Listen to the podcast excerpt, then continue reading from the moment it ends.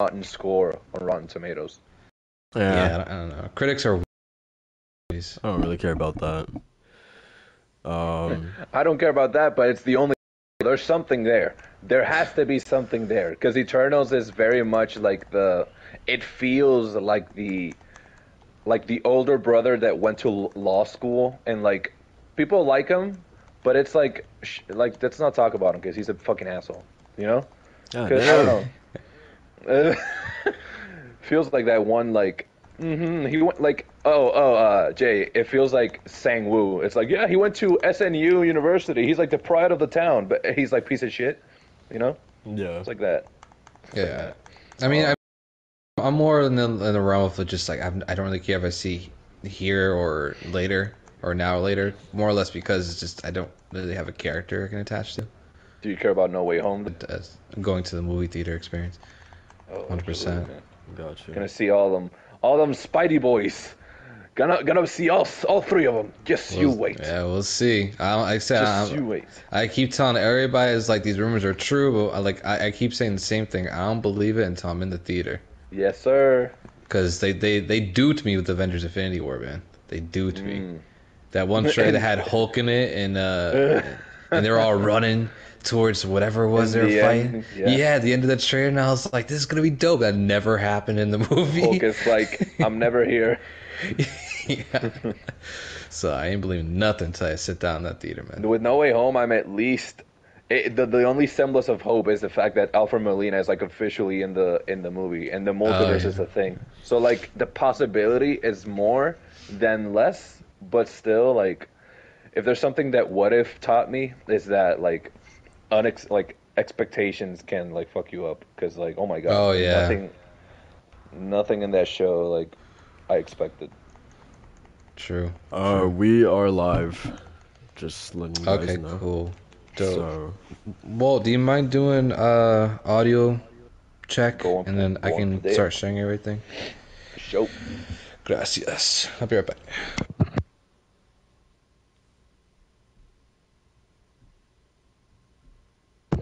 All right, testing, testing. One, two, three. One, two, four. We're gonna talk about the war in video games. I don't fucking know. Talk, Jay. Dance, monkey, dance. hey man, you're not supposed to do that to me. uh, but we should be we should be good. Um, I am. Yeah, we sound perfect. cool, I think we cool, cool. Yeah. All I need is Macho. And Macho, when he left, he sounded great too. What got? We got with Demon Souls. We got some. It's proper. That's some proper gameplay, Yeah, man. according to one of the topics. Man, I'm excited to talk about it. In, in Cannot c- celebration of a certain game. Yes, sir. Not the the the the, the prequel to the Lord of the Rings. They say, ha ha ha. Nah, nobody says that. Uh, I. oh man, this is this is a chill week. We got some good stuff. Yeah, man. All right, we should be good. Well, how's Yeah. everyone sound? It sounds good. It's just waiting for you to, to listen to your voice. Okay. Yeah, let me know if there's like that crackling sound sound like that happened a couple episodes ago. Everything's good? Let's see. Think we should be good. Yeah, yeah, everything's good. Yeah, I don't hear the crackling or anything. Uh, everyone's there. Cool. Everyone's here. It just like Smash Ultimate. All right, let's get started. Uh, guys, welcome back to the 36th episode of the DualShock and Sense podcast. I am your host, Soul, the connoisseur of anime waifus, joined as always by my two co-hosts. I got Walt. How you doing, man? What's going on, y'all? Uh, I felt smoke, but the Manga Maniac's back. Uh, and uh, I, I gotta say, Jay, I, I laughed and I died laughing when you made the comparison of seeing me like the Bigfoot like video or photo that you see like in the distance last last week from the club, bro. I was I was Oh, taking yeah. a shower when I heard that comparison, bro. I don't know what what went over me. Like I looked at myself and I'm like, that shit is hilarious. Like I can see my fucking hairy ass just walking through the woods of the God club. damn. That was a that was a detail you didn't tell me before. No, no, not literally. That's, it's not a literal fact. It's a, it's a saying, macho. No. Damn, you listen to our silky voices while you're in the shower. I feel honored. Ah, silky. yeah, man. But we we ready to talk games? Ready to talk some put some putting some rings into the equation? Am I right, y'all? But yeah, man. Uh, Macho, why don't you take it away, man? Hey, What's up, everybody? It's the King of Kingdom Hearts and the Final Fantasy fanatic, and and Jay, I'm a little sad, man. It's, it's sad times for you, boy. Oh yeah, I heard. Final Fantasy 14 Endwalker got delayed to the first week of December, and uh, man, it's a uh, shout out to all those who took time off from work to do that because now they got to talk to their bosses. I feel you on that, man. I feel you on that. Um, That's a dangerous game, man. That's a dangerous game. we'll get through this together, man. We'll get through this together. Oh. Um, but yeah, it- it's delayed for a couple of weeks. But um, man, you got, I gotta give, I gotta give props to you know Yoshi P and the Final Fantasy 14 team, man. They didn't do like a little blog post. We did a blog post, but it was after they announced it on the live stream. But they didn't just do like a faceless post or anything like that. They waited till they did like a letter from the producer, which they normally do before like their expansions or like updates on the game and deliberately just announced it, you know, and, and the guy got really emotional. He was like, I'm, I'm doing it for selfish needs. I want this game to be the best that it can be. And with that, I think we need a two week delay. And, you know, thankfully everybody was very humbling about it and saying, take your time and, you know, it'll be ready when it's ready. So, um, but yeah, so delay two weeks, man. It's a sad affair, but you know, it's sorry. It's just two weeks. What, what can it matter? Welcome, guys, to the podcast. though. uh, that trial is still playable, right? Yeah, yeah, that, that, that, uh, I don't have my mug. God damn it, I don't have my mug. Yeah, let's move on. Let's move on. Let's move on. Uh, so uh, we we're gonna we're gonna start the podcast off, man, by uh, talking about the games that we've been playing.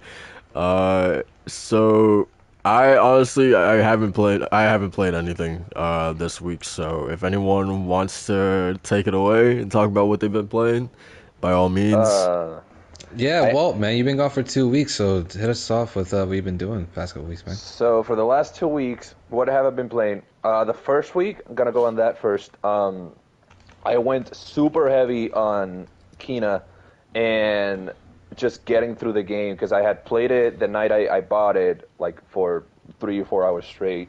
Um, I didn't get too far because I chose the hardest difficulty, and that game is not an easy game. eh, Like in a normal difficulty in and of itself, because it has some hard bosses and hard enemy encounters. Um, but I did that last week, and I got past. I'm in a. s- I'm the section after the Taro boss fight. So it's like a. I think it's like the woodsmith of the town. So I'm in that section. I think Narita is her name.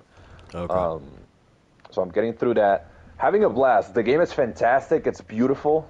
It, I truly, it's the type of game that I wish that they keep giving the love, giving it the love that it deserves, and making it like even just bigger in the future because it, it truly is a, a wonderful game. Um, it's hard as heck.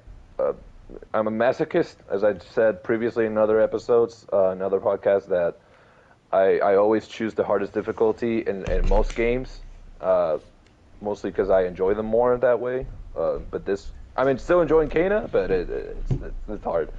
Um, that was last week.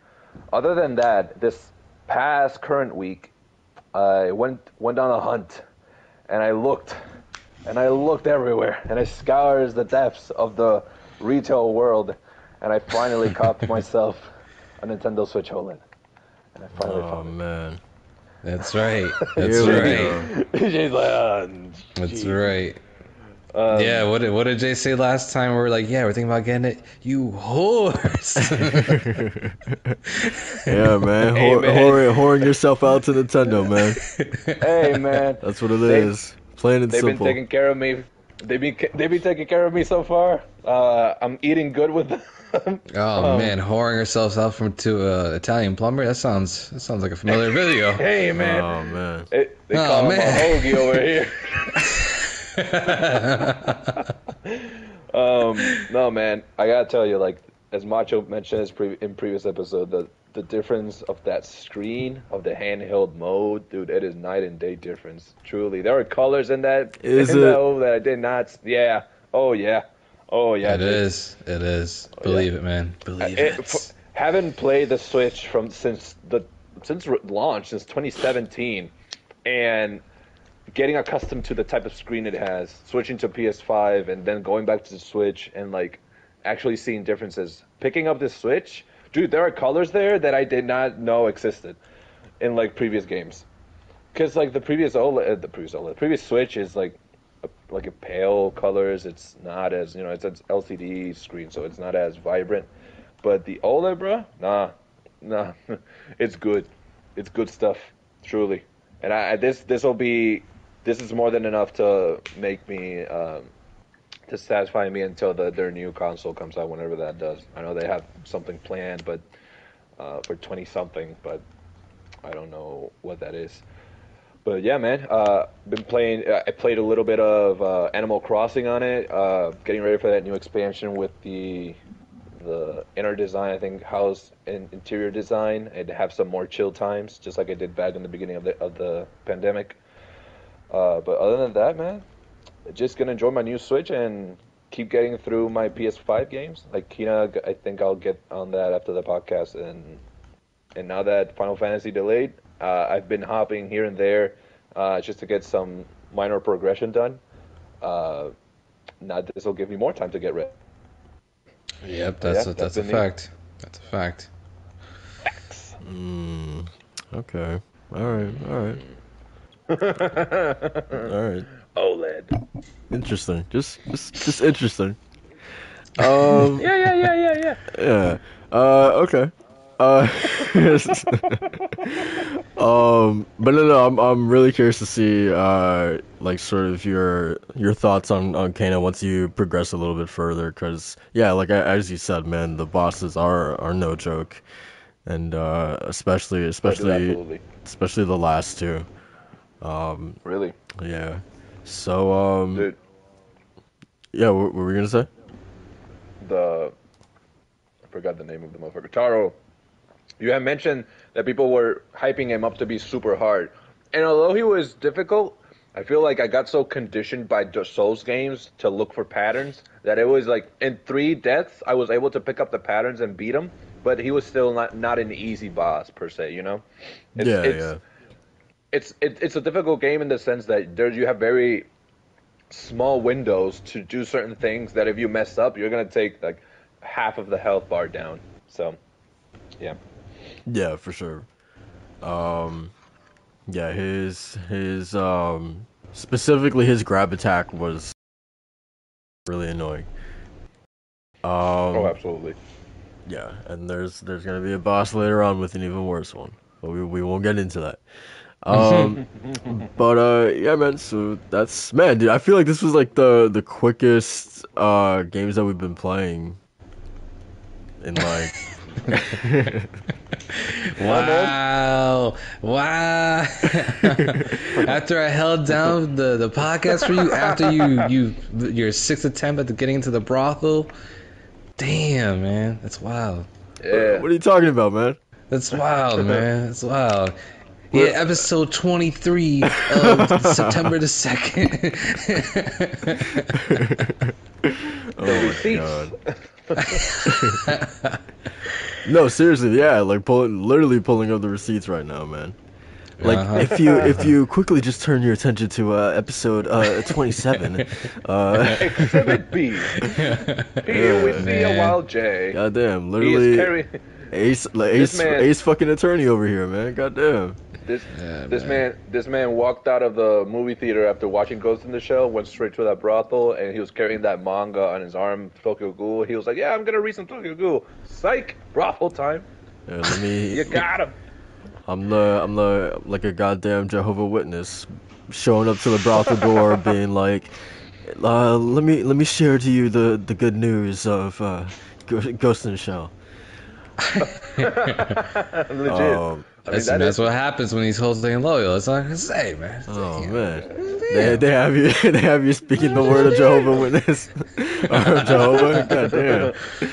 Um. All right, man. So let's let's talk about uh some some topics, man. Uh, this is a pretty. Wow, you're gonna skip Hey, me yo, like that? wait. Damn, Hey, you're yo, gonna skip me. That's wild, bro. Damn, what I do to you, Hey, man, I was, I was, I didn't, I didn't feel like hearing about Final Fantasy 14, man. So I was like, you know what? I was like, you know what? Let's. I hope he doesn't notice. Man, I Um, hope you know I've been playing more games than 14, man. Oh, then go ahead. Do tell. Do tell. Fiance, you can just go back to bed with like your your head bobbing here. Um, sorry, she's like making like gestures at me because I'm speaking real spicy right now on the timeline. Oh man.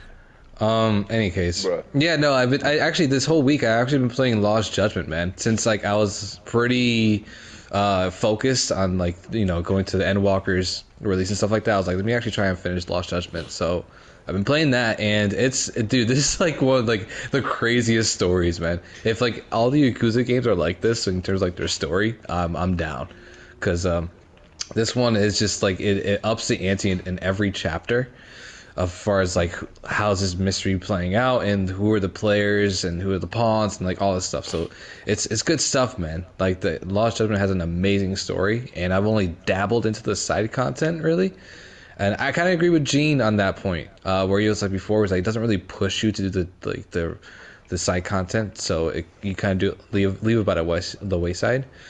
But um, man, it's it's good stuff still. It's it's really it's really fun because it has like a persona kind of vibe to it, where you're really or like a mentor kind of guy to it, where you're playing as Yagami, the detective, but he's also at the same time kind of like helping these kids kind of get through their normal everyday lives are filled with stress and like kind of uh, like a bullying epi- or bullying epidemic within school. So it's good stuff, man. I'm looking forward to actually finishing it. I'm on chapter nine, so I think I got a couple more chapters left in the game, and it's it's been a blast. I'm looking forward to finishing it and then getting through these platinums on uh, on a game that we are talking about last week, Jay. Actually, Guardians of the Galaxy. I ended up finishing that.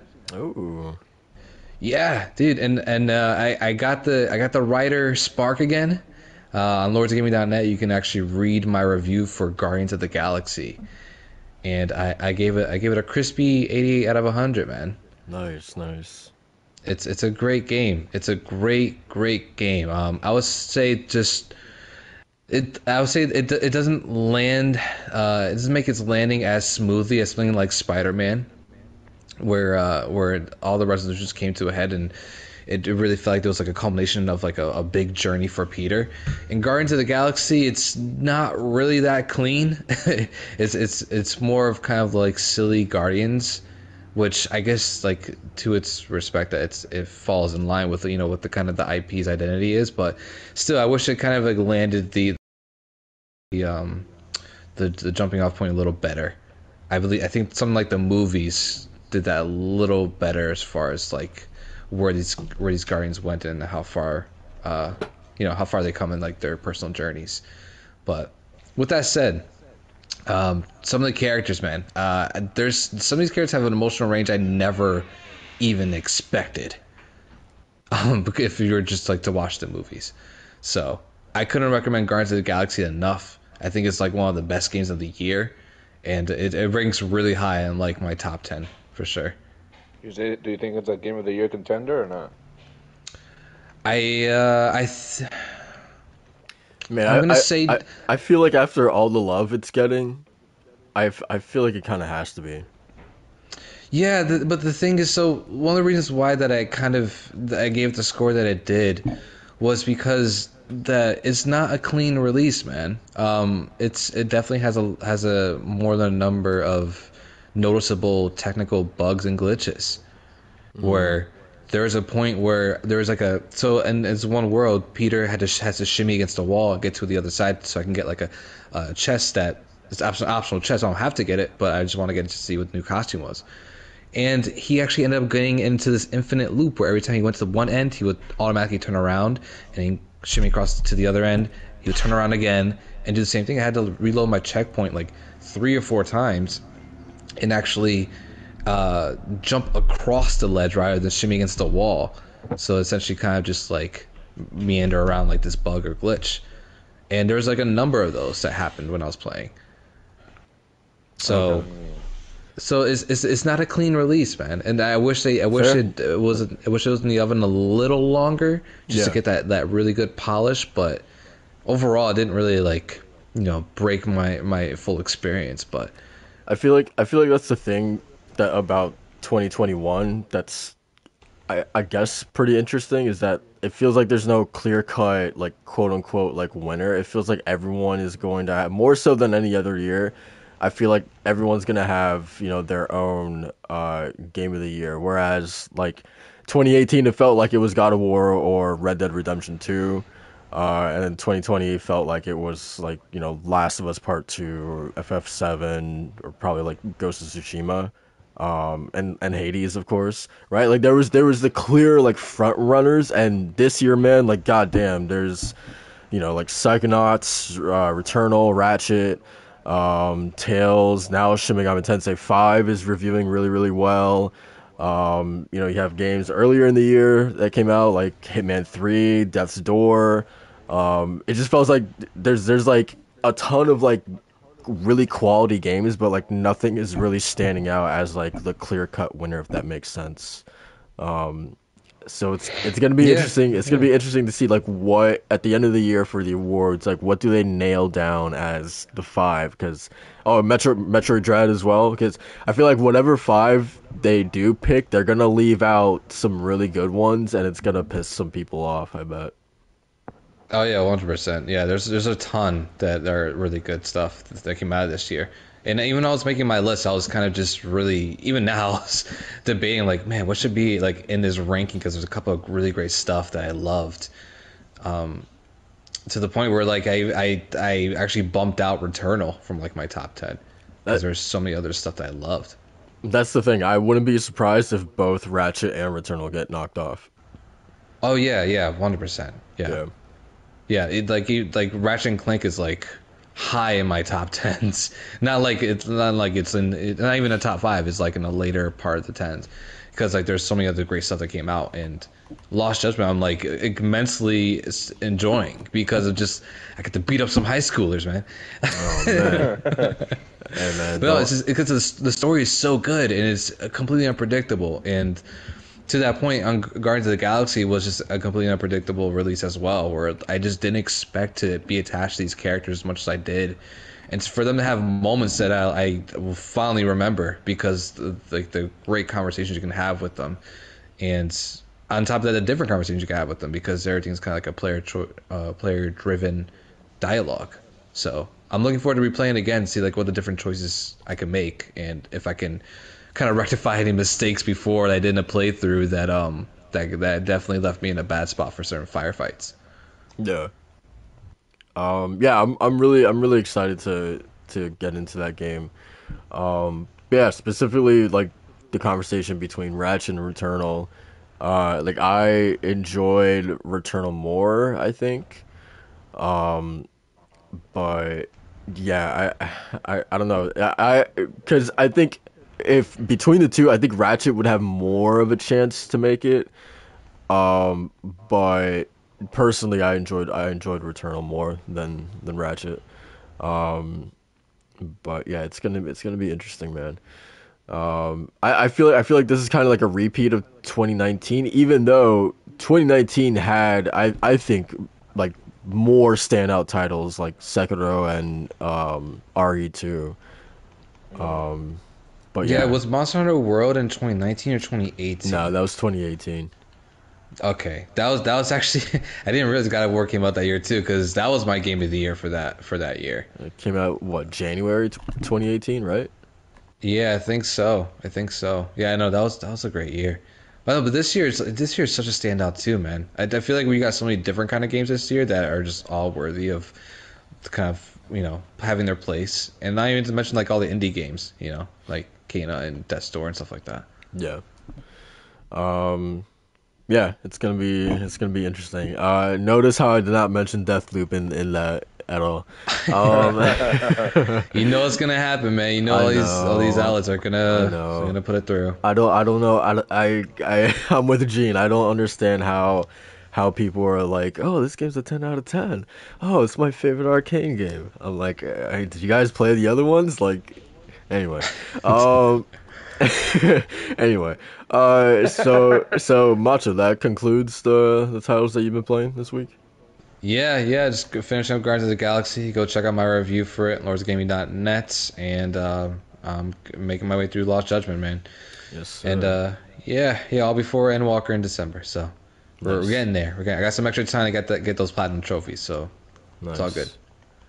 Um, all right. So let's uh move into some of these topics. Uh so actually we can start off uh pretty with some some light stuff. Uh Uncharted 3 just had its uh 10th anniversary and uh I wanted to uh kind of gauge everyone's opinion on Uncharted 3 like what what where does it rank I guess amongst you know the sort of pantheon of Uncharted games and uh do you guys have like any fond memories of the game like what what's sort of like when you hear the word Uncharted 3 uh what comes to mind A great weapon sound design.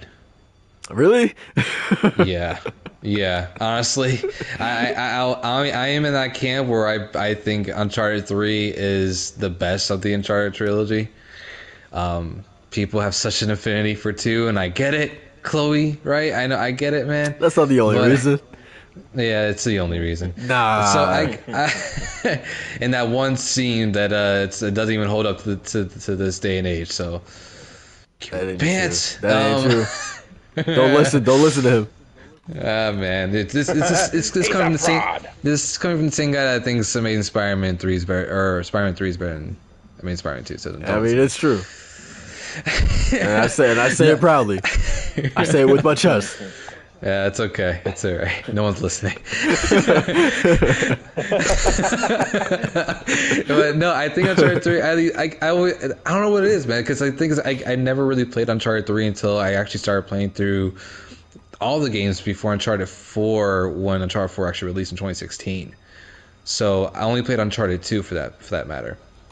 But replaying them back to back, I really liked Uncharted three, and I just had such a f- fun ride with this, especially with all like the the you know what it's famous for, which is the kind of the uh, what was it? You know the super cinematic moments where like you're just you know the train and then and, Oh, the and pieces. Uncharted 3's airport. Yeah, it's like all that was just like completely mind blowing to me when I was playing them again. I was like, Jesus, man! Like I can't believe they actually pulled this off and made it like really fun, man. And Uncharted Three was like, I, I really when I say the the weapon sound design, like I really mean it, man. Like I was playing, I'm like, damn, these these weapons sound like legit right now. like in Uncharted Two, they just sound like you're hitting hitting like some bullets against like a wet mattress or something. This one, that's what that's what I still feel like with Uncharted 3 Oh really? Yeah, oh I- I man. still felt felt like that. Like it, it Oh, sou- I don't know. It just sounded like you were shooting, um, not a Nerf gun, but like I don't, one of those water squirter guns, man. like I don't know, man. It's if I don't know, man. I don't, it, different years, different years for different folks, I guess. I don't know. That's what that's. Uh, there's a saying in there somewhere. Um, um, but um, yeah, I don't know. I'm not. I'm not by any means no no audio, gun audio specialist, man. So yeah, I don't know. yeah. No, no, sh- no shade to your eardrums, Jay. No shade to your eardrums. I'm Yeah, just saying. man. Leave them I don't know. I don't know. It's just like whenever, whenever I just popped up like one of those AKs or something, man. Like, like I felt the impact of it, you know. So like uh, it, and that just kind of carried me through the game and just uh, the, all those firefights. And I think that the bar scenes in the beginning of Uncharted Three, right? Yeah, yeah. Yeah, th- I think that was like an amazing opening too. I love that opening. It was a lot That's of how fun. teased. That's how they teased the game, with that opening scene, and Yeah, you're right. Actually, I do remember that. I do remember that. and it really it really sets the tone for what what aspects of Nathan Drake's uh, story you're gonna explore throughout the game, and it, it's so it's so personal because I think with Uncharted 2, although I, it's my first Uncharted, I played Uncharted 2 first, and then three, and then one. Um, Uncharted 2 although a fantastic like thrill ride, I think three was a bit more personal in terms of its story aspects and story beats. Because yeah, uh, Chloe's great in two. That's not my prime factor in loving two. Two is just my, the the one that broke the egg for me in, in terms of you know introducing me into the franchise. Um, and I think it has really memorable moments like the train scene and like the um, what do you call it?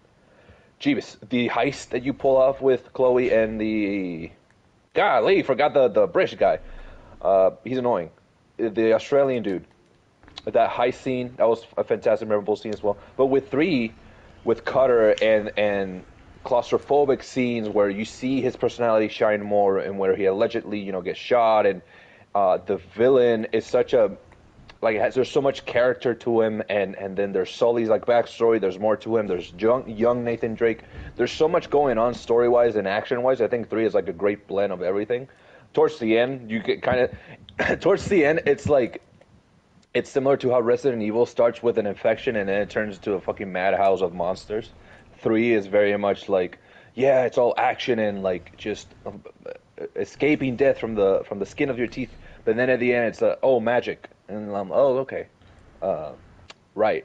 Uh, we're exploring this is Indiana Jones. Wait, magic. what what was what was the uh supernatural twist for Uncharted 3? I I actually don't remember. It's when you reach the desert uh, palace or whatever. Uh, Yeah. There's there's a section where there's these jinns, like these fire people.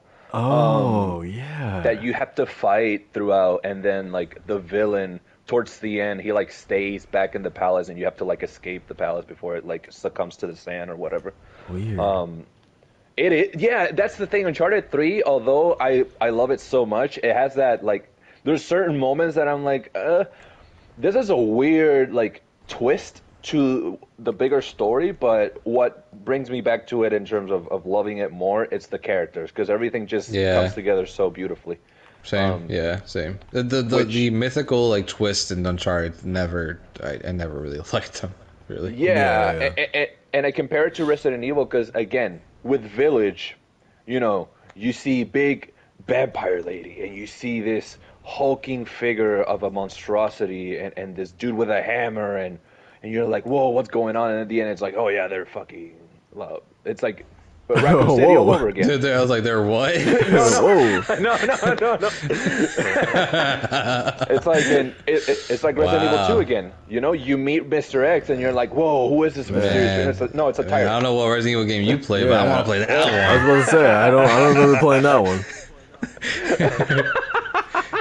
hey man, you know Lady D, she be getting all the way. God damn. Um, but you know what I mean. It's like it starts off with a zombie affection, but it turns into a freaking like bioweapon showdown. It with with all Resident Evil games, that's kind of the twist that turns a lot of people off because you just it's like Until Dawn. Have you guys played Until Dawn? Yeah, I love Until Dawn. I love Until Dawn. However, it, it's a twist that not a people like. That it goes from a slasher mo- a game to a more mythical, more magic based, oh, you the know, cursed Wendigos or whatever they're called. Wendigos. Yeah. Yeah. I I kind I kind of I kind of loved it, man. I kind of loved it. Like it it embraced what it was, and Yeah, I can't sure. knock it for that.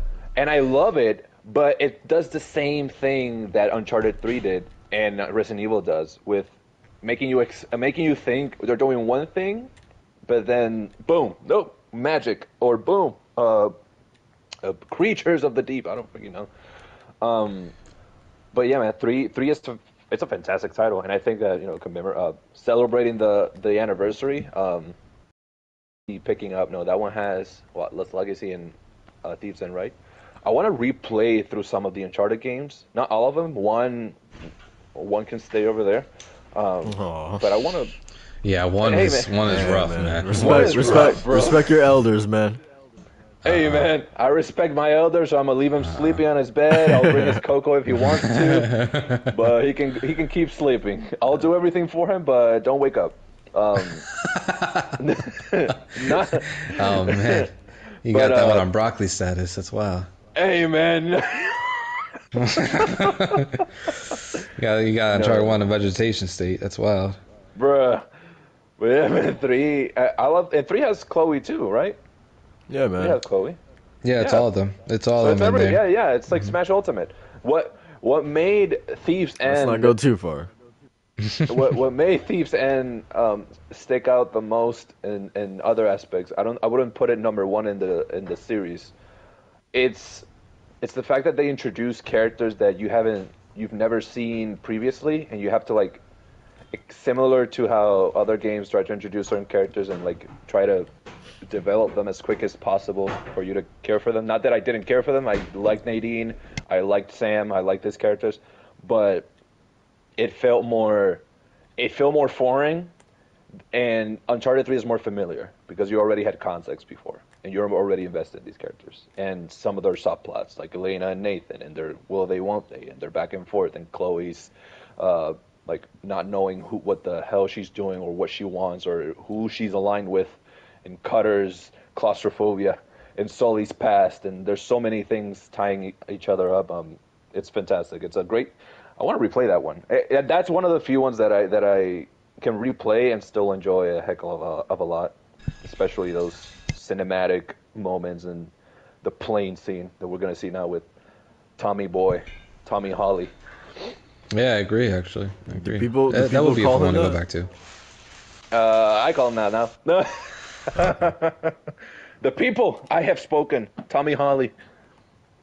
Um, yeah, Uncharted Three. Uh, for me, uh, yeah, it definitely has the best set pieces in in the series. I really like the the young uh Drake stuff, but the the thing that really I I think my favorite part of that game, or at least like one of my favorite parts, is the fact that they actually uh tease that Drake isn't his uh real last name in in that game uh, which is big, which becomes a big plot point in Uncharted Four.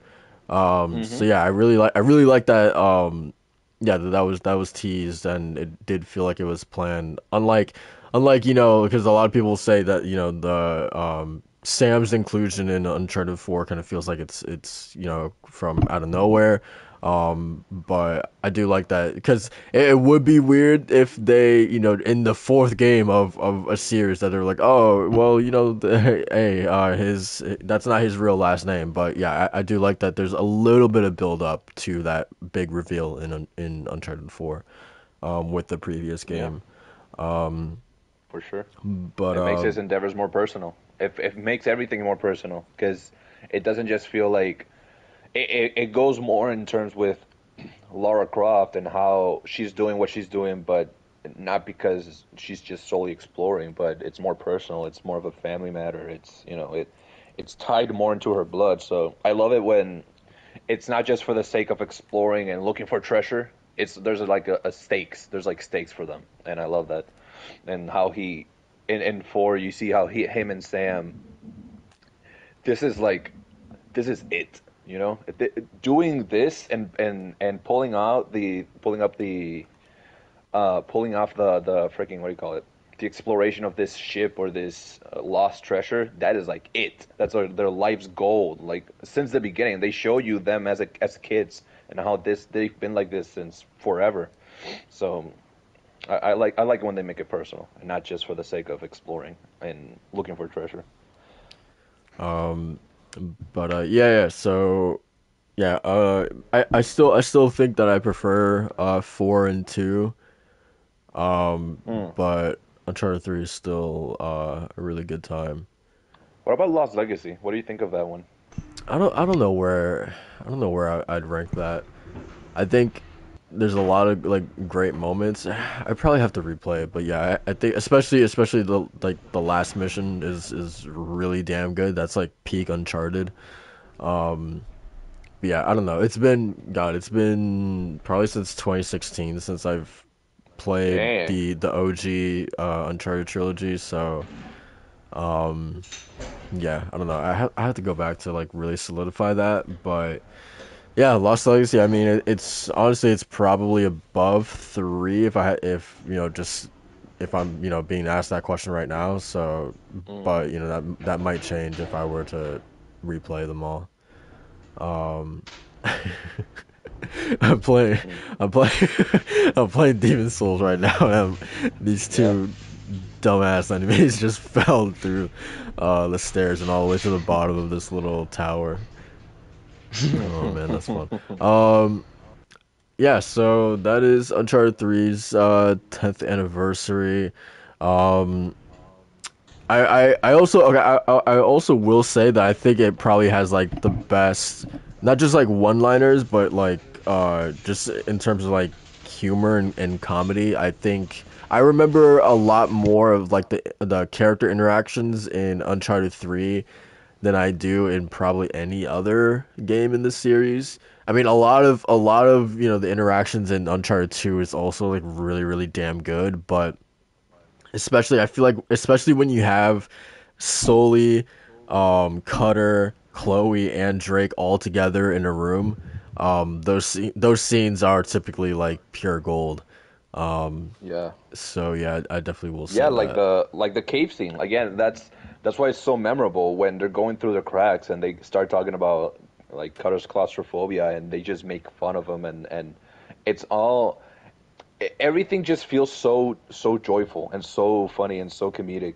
And and question for 3, is 3 the one with the spider set piece? yeah, Okay, yeah, that's that's another one that elevates that game for me because it's such though making their way there because only Nate, Nate and Sully.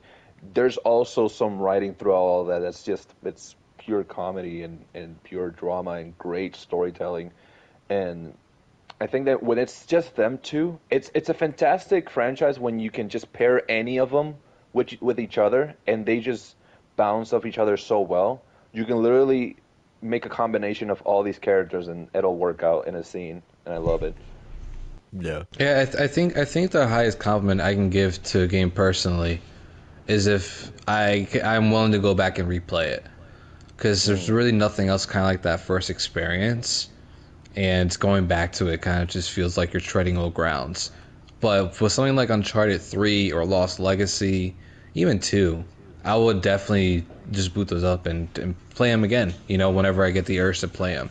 So, and I, I don't really have that for a, a ton of games, even for some of my favorite games. But like for Uncharted Three and a couple of those, I think I would actually. Cause like, just talking about it just sounds like a lot of fun. You know. yeah, yeah. Right. Um, yeah, man. Uh, so Uncharted Three, man, it's classic. Um, so let's talk about uh just a, r- a really quick uh topic. Uh, Spider-Man. Uh, Macho sent this in the group chat. Um, the uh Insomniac PS4 game. Uh, there was a recent interview on uh I think Games Industry. Uh, correct me if I'm wrong. Um, but uh, Ted Price was was talking about the, the development of the game and uh, said that they actually scaled back the uh, final boss fight to sort of like reduce uh, crunch on the game. So uh, eh, yeah, and I and it's funny because like, God, you you kind of start to imagine like, man, what would an even like like a further souped up version of that Doc Ock boss fight would look like? But at the same time, I was completely like satisfied and happy with the fight that we ended up getting in the in the final I game. think so. I think so too. I mean, I, I- it's because we didn't have. It was the first of its kind, of that scale and that quality. I think, and if we had, if they had uh, teased th- in a trailer, a more different boss fight, a more you know bigger scale boss fight, and then they gave us what they gave us, then we would have been a bit more like, wait, but they promised something a bit bigger. But I think that what they gave us is fantastic, and and if what they had in mind was more in line with Spider-Man 2 and on like the train scene that's like throughout like half of the city and they're fighting all over and like causing mayhem here and there, like something of that scale, that would have been phenomenal. But I still think that what we got is is more than enough and, and fantastic ending to that phenomenal game. Especially when you have so many villains, how they made Doc Ock the centerpiece of every, ev everything. Even if you didn't like see him as Doc Ock for like the first what three fourths of the game or, or half of the game, it was a fantastic finale. I think. Macho. Sorry, um, for some reason my mute button was working. Um, yeah, so I completely love what they did with Spider-Man, especially that finale. I thought it was epic in every way possible.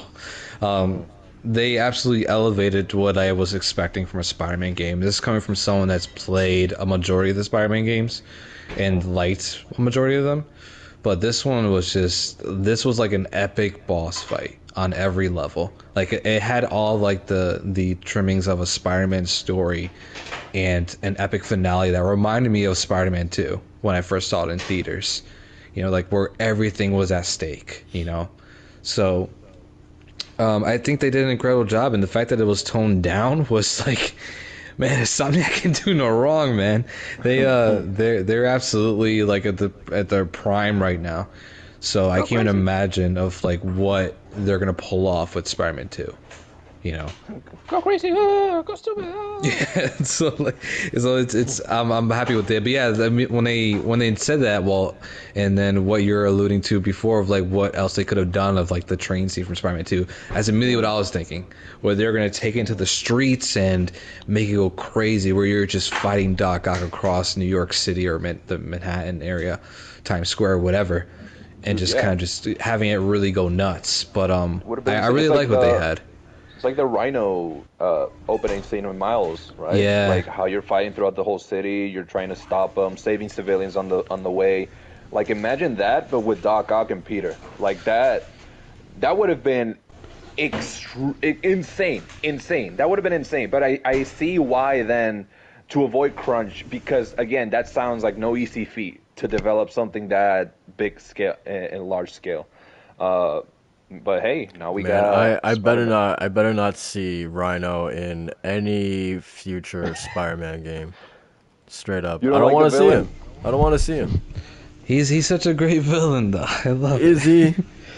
He is. He's a lot of a- fun. He he's a he is. Yeah, he he is absolutely. He's like he's like Shocker. He's the absolute beat it, beat 'em up villain. Shocker's That, uh, cool, man. Way cooler. Stop it, Jay. it's Stop way it, Jay. cooler Were you than born- a guy in in the a, 80s? Were way in the 80s? cooler than a guy in a rhino suit. Come on, man. Than a We're born in the three than a three hundred pound man in a rhino suit. Hey man, Come It- on. It's a, it's a, well, yeah. In this case, yeah. In the in the Amazing Spider-Man, he's a smaller dude in a bigger suit. Let me In let me case, ask let me ask ten people on the street right now, uh, to to uh, tell me what their favorite Spider-Man villain is. You really think they're gonna say Rhino? You think they're gonna say Shocker?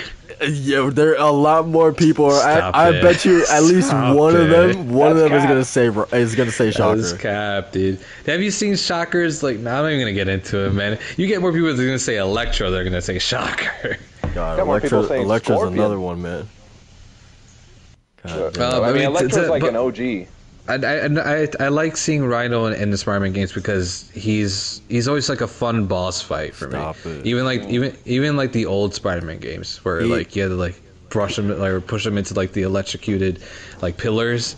And He, the old ram, he was fun. rams, he You- ra- he charges at things. He's, Yeah, he man, 'cause punches he's things rhino. really hard.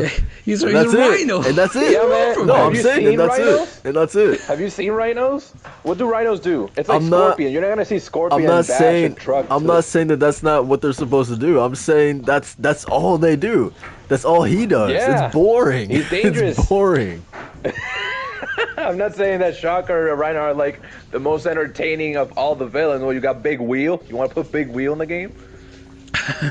To be, actually, you point out a good one though, Walt. I would love to see Scorpion in the Scorpion next one. Nah, in the him next him too, Yeah. man. Him too.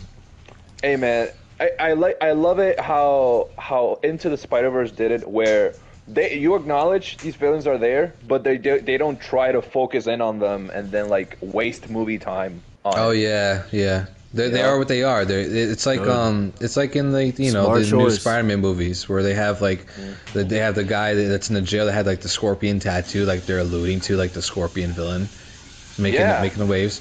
Or even that. And, and to be honest, I mean um, to, to credit the you know, the Amazing Spider-Man, uh, not the Amazing Spider-Man movie, but um, I the was Spider-Man, about- Spider-Man, Home, I was the about to Spider-Man say. Homecoming, no, the Spider-Man Homecoming movie that made a, a really boring villain, right?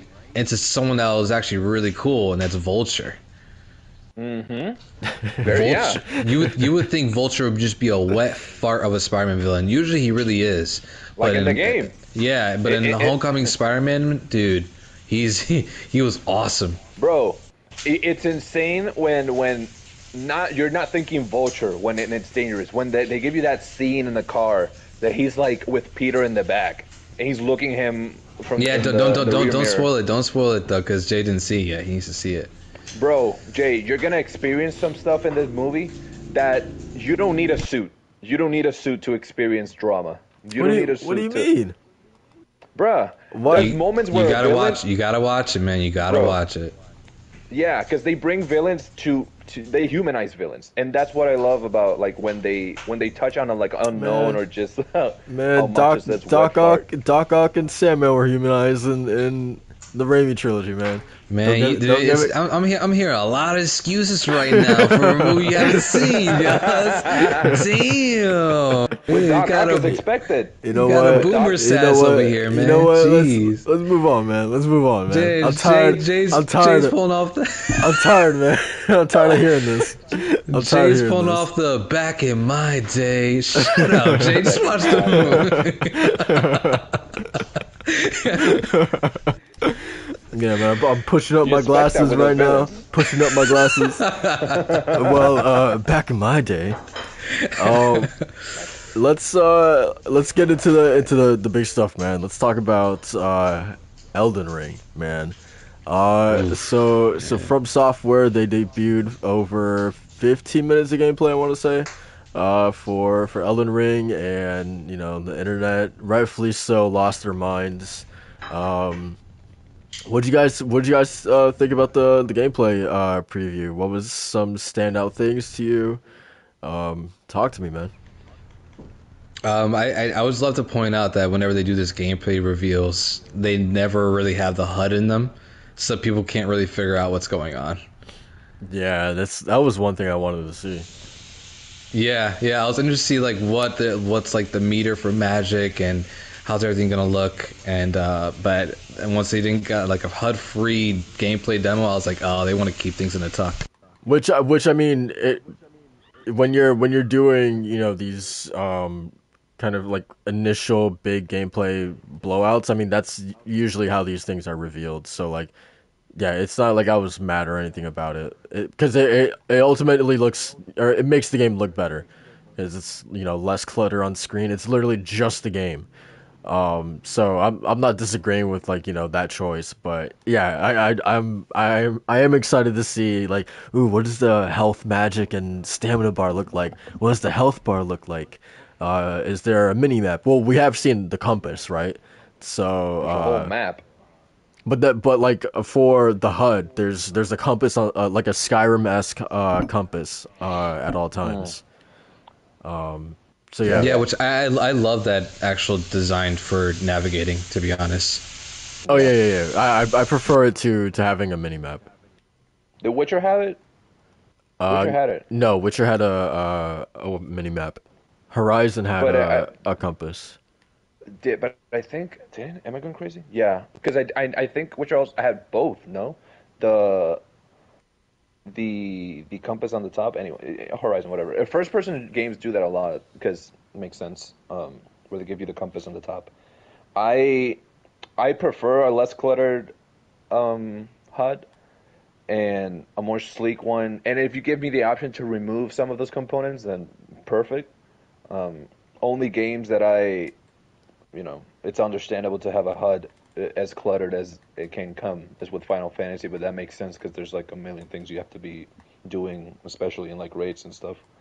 Um, but in terms of, of, of this game specifically, this seems to be, or it seems to, it's gonna be the biggest game that's that's FromSoftware has or will have ever made um, in terms of scale and in terms of uh, ambition and what they, they're trying to do because they have not only in terms of map um, but something in this trailer that's really interesting is the fact that they alluded to a boss yet you have enemies that resemble they they sure are boss scale but they didn't mention it was a boss i wonder if like if there's multiple bosses or if these are not official bosses. I know that the official main bosses are called demigods, but I wonder how It what are definitely the it, levels. it definitely seemed like there was like optional bosses. Like the one that was on uh, horseback.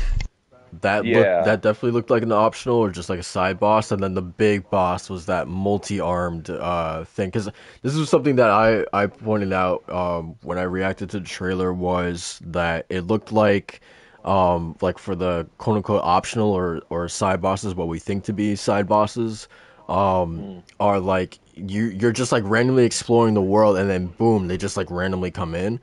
As opposed to like the demigods, those are you find those within like designated, uh, you know, boss arenas. Whereas the side Yeah. ones, it looks like it can just happen in like a natural sort of uh, organic environment. environment.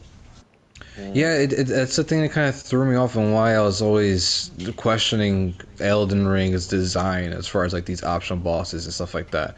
Because that one boss on, on horseback definitely seemed like it was placed, you know, to give people like a sense of like how things can be, but this was absolutely choreographed. Cause Yeah. even, even the way like it was positioned like on, on the hill and stuff like that, it looked like it wasn't it looked like it wasn't like really thought out. I don't know as far as like a I don't know maybe it's a co-op experience too that was kind of throwing it off. I'm not sure. I don't know. I don't know how how to explain it, but like it it it feels it feels like because yeah, you're you're absolutely right. Like I, I'm not I'm not saying that like oh these are just like random encounters. Like I I bet you or at least I'm mm. confident that like if you're walking through that specific area of the forest, that boss will come there each and every single time until you kill it. Like I feel I feel like that's that's Yeah. probably what it is. But like I, I guess what I'm like pointing out is that like there's there's a clear distinction of like uh, with that multi-armed boss at the at the end like it had the fog door it had you know the cutscene it had um you know you going into a boss arena as opposed to the one on the uh on the horseback where that one didn't have any of that right so yeah I, I guess what i'm trying to say is that like I don't know. It feels like there's there's a very like clear distinction between you know those two bosses. Yeah, Yeah, I mean, when, absolutely. yeah. when they introduced the horseback one, I I could be wrong, Mandela affecting this, but I, I remember the narrator saying, um, "This is an enemy that guards the gate or something," or and it was like near uh, a dungeon, and I don't remember if it was Stormveil or it was another one, but I know it was like more so the guardian of that gate. So I wonder if bosses serve more of a function in the world of guarding something or simply being in their natural habitat, because there's a there's a there's a boss. I assume it's a boss in the trailer that we got a few months ago that shows a, an elk or a deer, like a moon, like a moon iridescent deer that's like flowing in the in the air. And yeah, in fighting the, in the on a trailer, right? Yeah. And that seems like a like a dedicated area for a boss for an animal or a creature but it doesn't seem like that's a lord. Or maybe it could be but i don't think that's a, a demigod rather. So i wonder if if these are simply like depending on where you are so there's like mini dungeons around the map and then there's like the big dungeons. There are like the the Stormveil castle and all that. Um, i wonder if these mini dungeons are like similar to Final Fantasy 15's like towers, where you'll have multiple layers, and like depending on where you go, it's more so like the Bloodborne chalices. So you have multiple bosses, or you have little bosses here and there. Um, it definitely feels like the bosses serve a purpose in their area. Like that dragon, there's barely any trees, so it makes sense that there's a dragon guarding that area, and it's like a burnt forest and like a, a, a, a like a dying, decaying forest. And there's like a dragon that's spewing fire. So I wonder if if that's like the the the guardian or, or the overseer of that area. Um, it definitely feels alive, though, compared to other Souls games. Bloodborne, not that they felt dead, but they felt made. Secluded, yeah. yeah, and they too. they sec- they felt secluded and they felt. I- I think that Sekiro is the one that started off what Elden Ring refined, and I think it's making the world felt feel alive. Because with Sekiro, no spoilers for Jay, but there's a section midway through the completely changed the layout. Like you have uh, new enemies, you have um, new encounters, you have new mini bosses, and it felt it felt ever changing because you had done something in another area that impacted that other area. So in Elden Ring, it very much feels like as you impact this world, it'll start changing depending. So I wonder what happens when you kill a demigod. Will that dungeon cease to exist? Will it, will you not be able to access it? Will there be a new game like will there be an end game where after you kill all the demigods and you kill everything or you do a certain thing there's like these new extra hard enemies that appear in the world because they're like born of corruption or something. I don't know. If there's a lot of potential, and I can definitely see why Phil Spencer mentioned that this is like Miyazaki's just most ambitious game yet, because there's so much potential here for so many things. Yeah, yeah. I'm seeing a lot of comparisons between. Um, obviously, it's it's like Dark Souls, Blood, uh, Breath of the Wild. Yeah. Which I feel like it's it's it's not a far off comparison for people who want to familiarize like what this game is trying to uh, trying to do because you have your crafting, you have your different kinds of weapons, and then you have sort of like this randomness that kind of feels like it's going on. Um, or, or a lot of player discovery, which is what Breath of the Wild really mastered take- in, in take- its design. I take I take umbrance with that, man. Any game that has a shred of exploration, immediately, oh, it's just like Breath of the Wild. like I'm, it's Look, look, I, I, under, I understand because it's and it's grading because, but the thing is, like Breath of the Wild really is not a blueprint, but like a prime, like a prime example of like great game design and, and what I was trying to do. It's the same thing with like Witcher Three with its story quest design. So you know how many people compared Witcher Three to every other RPG that came afterwards because of the side quests, you know. yeah. Or even even even Persona Five, which right now is having some contention with uh, with a couple of reviewers. oh, I think that- we, we I think we'll talk about that. I think that one of the Um, big things that that makes Breath of the Wild such a great comparison to these games, I I think one of the key components in the exploration is making you feel like you discovered it, but at the same time the world indirectly alluded to that area. So it's making a guide without it, it, seeming like a guide, if that makes any sense. So in Ghost of Yeah. Tsushima, it's a bird or a fox. In Breath of the Wild, literally, it's indicators in the world. You see a ruin, you see an enemy, you see a, a certain type of vegetation around the area. Uh, see a big ass dragon in the in the sky. In this case, I don't remember the name, but it was a, some type of light that like shows up in front of you and like guides you towards another area uh, in this Elden Ring trailer. So I, it's the fact that they give you they allow you to explore on your own accord, but at the same time, the world itself is trying to guide you, but it's not the game guiding you. If that makes any sense, you know. Yeah, so that's so that's that's where like kind of the Breath of the Wild comparisons come in, and it's it's not a bad thing by any means because like um it's just it's just it's, this is its own flavor of that, and I think um it's something that we kind of just struggle to really wrap our heads around before seeing this demo. Mm. But now actually seeing like good 15 to 19 minutes of it, and where it does have its own like a DNA of of its legacy, but it's in this it's baked in this whole new open world aspect where it's a lot more open open to the player rather than linear than what we experienced before with Sekiro and Bloodborne and everything else. It's Yeah. great. It's it's great. Like I'm I'm super excited for that.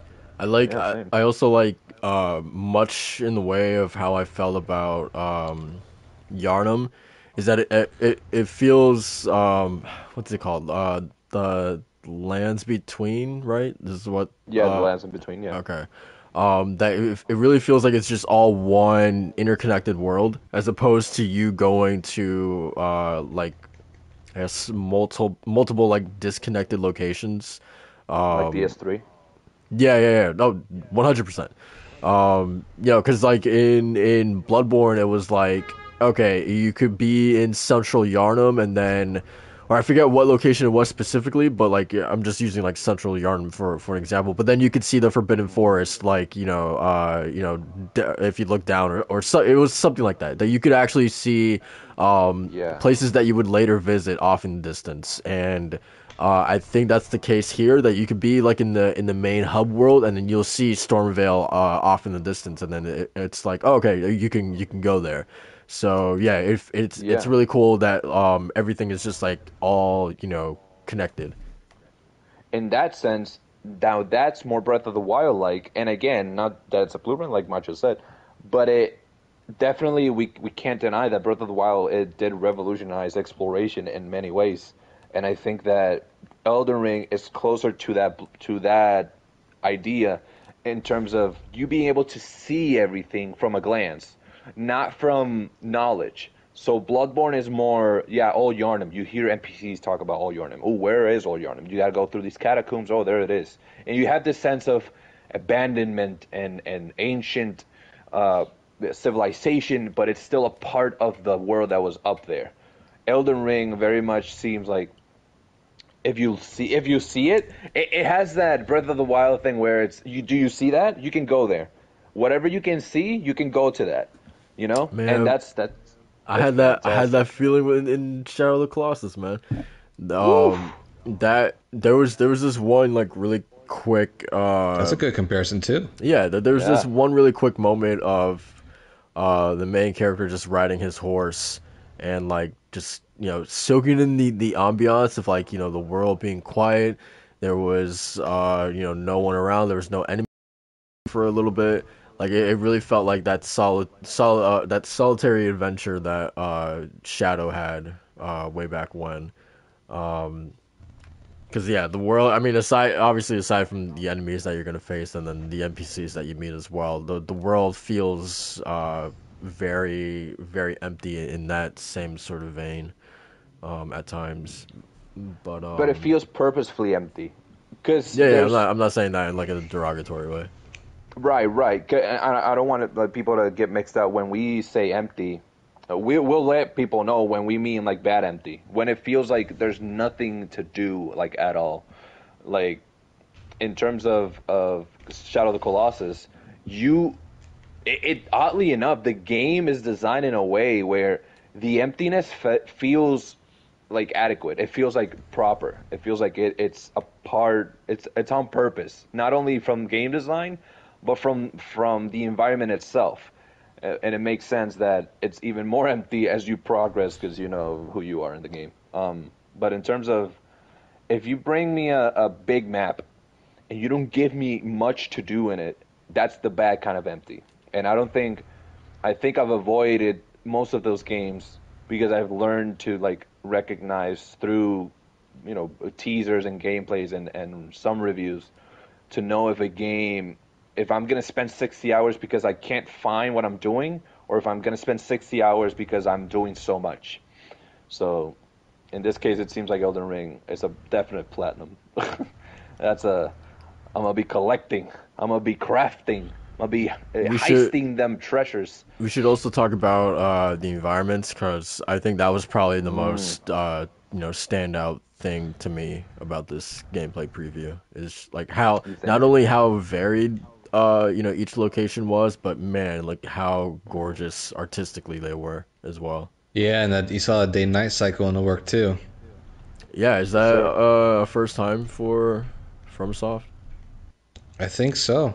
I think it is Um, because we, we saw we saw the it is. game in in daytime and then we saw it at dawn, and I wonder how much that is going to have effect on the gameplay too because that's usually the case when it comes to like certain games that have like a day night cycle. Like it's always there for a reason, not just for it to look pretty. Yeah. Yeah. Sekiro had day and night, but it wasn't a cycle. You just had certain missions that took place at night, uh, but because of story reasons, it wasn't part of the world per se. This Yeah. time it feels like it is a cycle. Gotcha. Um, But that's fantastic, though. Yeah, I, I love the I love the environment. I love like kind of the Lord of the Rings esque kind of vibe to it. Absolutely.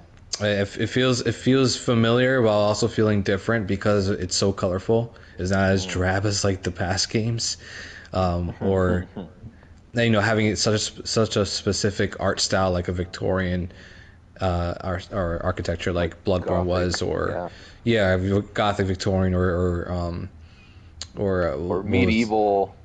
yeah, medieval Japan or something like that. Yeah, it wasn't. or yeah, it's feudal feudal. Japan. not as Feudal Japan, disgusting yes. as Demon's Souls or Bloodborne. Uh, it's Yeah. actually like it's actually like really pretty to look at. it's pretty and it's pretty in the way that berserk is like yeah it's pretty but get into the weeds of it. You're gonna meet some horrible creatures. And this environment looking at that tree from the distance it definitely reminds me of both the coordinate and the berserk tree and how this is a world filled with positivity and negativity and how you'll see both. Because there's barren lands that are gray to the just to the brink brink and but you have also very vibrant like reddish brownish like autumn uh, like forest and there's a part where you can see a better angle of the forest that's like you see where it transitions from alive and vibrant to decaying gray and i think it's when they're showcasing the the PvP and the invasion uh, mechanic, which great. Gotta turn that off. Uh, when when, when I start a, a, a Souls game, hey man, it's it's me. It's just me. I want to enjoy it. Then you can come fuck my game up. but for now, no.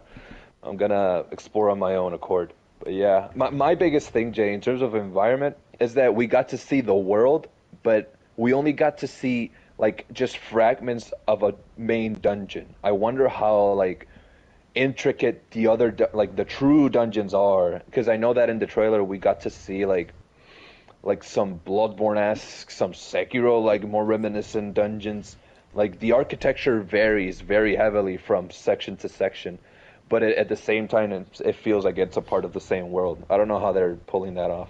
I forget. Fantastic. I forget. Ex- I remember they said it in an interview, I believe, but uh, I think they have stated like how many um, like main dungeons is gonna be in the game. I want to say I, I want to say it's like six. I could be wrong on that, but uh, I think. But yeah, I, I do think that they did say it. It's a lot Um, of exploration. I love it. Yeah. Um I'm trying to see if there was another thing. Oh, uh stealth is uh that's pretty crazy that there's crouching and stealth in this game. it's, Um, it's not a big surprise because of Sekiro, honestly. Gotcha. But like I feel like at least from what I've seen of Sekiro, like that definitely is like more suited to like the more like vertical and like mobile gameplay.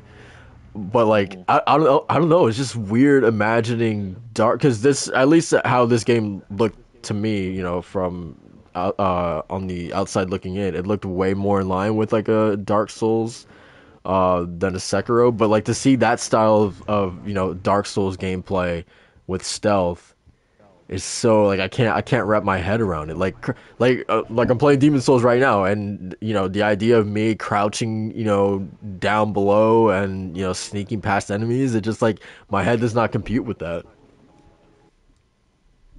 I think that because of of how the environment is and the type of game, because it is, it's more Dark Souls than Sekiro. And with Sekiro, it's not a surprise that the mechanic is there, but it's more of a surprise of how it is implemented. Because I see Elden Ring, I see more Dark Souls than I see Sekiro, but in seeing the option to stealth, that's like how much freedom do you have to tackle situations in different ways? Because with Sekiro, you very much have two clear cut ways. You either go stealth or you go swords, just mayhem. Swords clashing, yeah. Yeah, swords clashing. Um, but in this case, you got magic, you got stealth, you got swords clashing, you got spirits, you got co-op. So you have multiple ways of atta- of atta- uh, tackling a situation.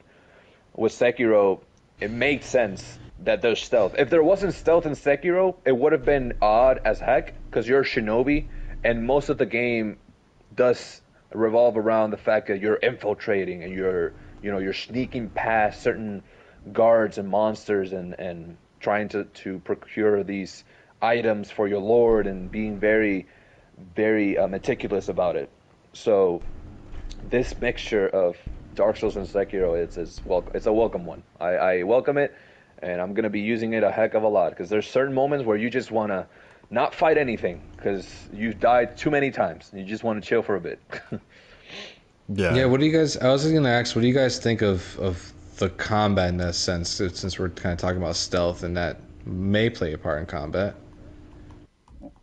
Um, Because because there's there's a lot of versatility in there, man. There's some cool weapons I was seeing where at one point the um they had like a a double bladed spear or oh yeah, yeah, yeah a weapon. Yeah, Yeah. or like when they're infiltrating the camp and stuff like that to get supplies to craft their weapons. Magic looks like it's a whole nother ball game in, in this Yeah. one. looks pretty in. It look yeah, it looks pretty insane. Um, in this game, uh, there was there, uh, there was actually one thing that like um, this is kind kind of related to to uh, your question, Macho. Um, you know, with the addition of the jump button, I'm I'm not only curious to see like okay, like in what ways is this gonna be like wh- how does that change gameplay? Or can we expect a little bit more platforming? Uh, now that the jump button is included. But now, now also that we have a dedicated jump button, I was thinking, okay, I think aerial attacks are way more vi- uh, like viable now than they've ever been in uh, you know Souls games because I've I've never felt good doing a, a aerial attack. Like or or dropping dropping down on an enemy from above, like I've never felt good doing that. Um, so the fact that now that we actually do have the ability to jump, um, I'm I'm like okay now I I actually want to to take advantage of that and do some you know aerial attacks. Um, so yeah yeah that's that was in terms of combat that was a big uh you know thing that I took away from it. And then obviously the magic. I'm usually not a magic user in these games. I usually always just stick with you know the knight class. But um the magic seeing it how how that especially that one attack that had like arrow arrows like raining from above. Um there was one that the uh your companion she had like a dragon arm spewing fire. Yeah, that Um, was cool. I yeah i was looking at that i was like wait i hey hold up i might i might need to i might need some magic in this. Yeah, there's there's a full Kamehameha moment where uh, they just whisked their wand and all of a sudden a huge beam of blue light just came out and I was like, Jesus, that looks cool, man. Um, the thing is, I, I saw that double bl- the double ended spear and I was immediately game for that. But then I would love to see if uh, if maybe you could di- dabble into like other classes as well, which this game seems to be the most. It, it might it might be one of the most versatile like Souls ish games that uh that that really hampers on you having a great build or um, a, a build that has a lot of variety to it at least.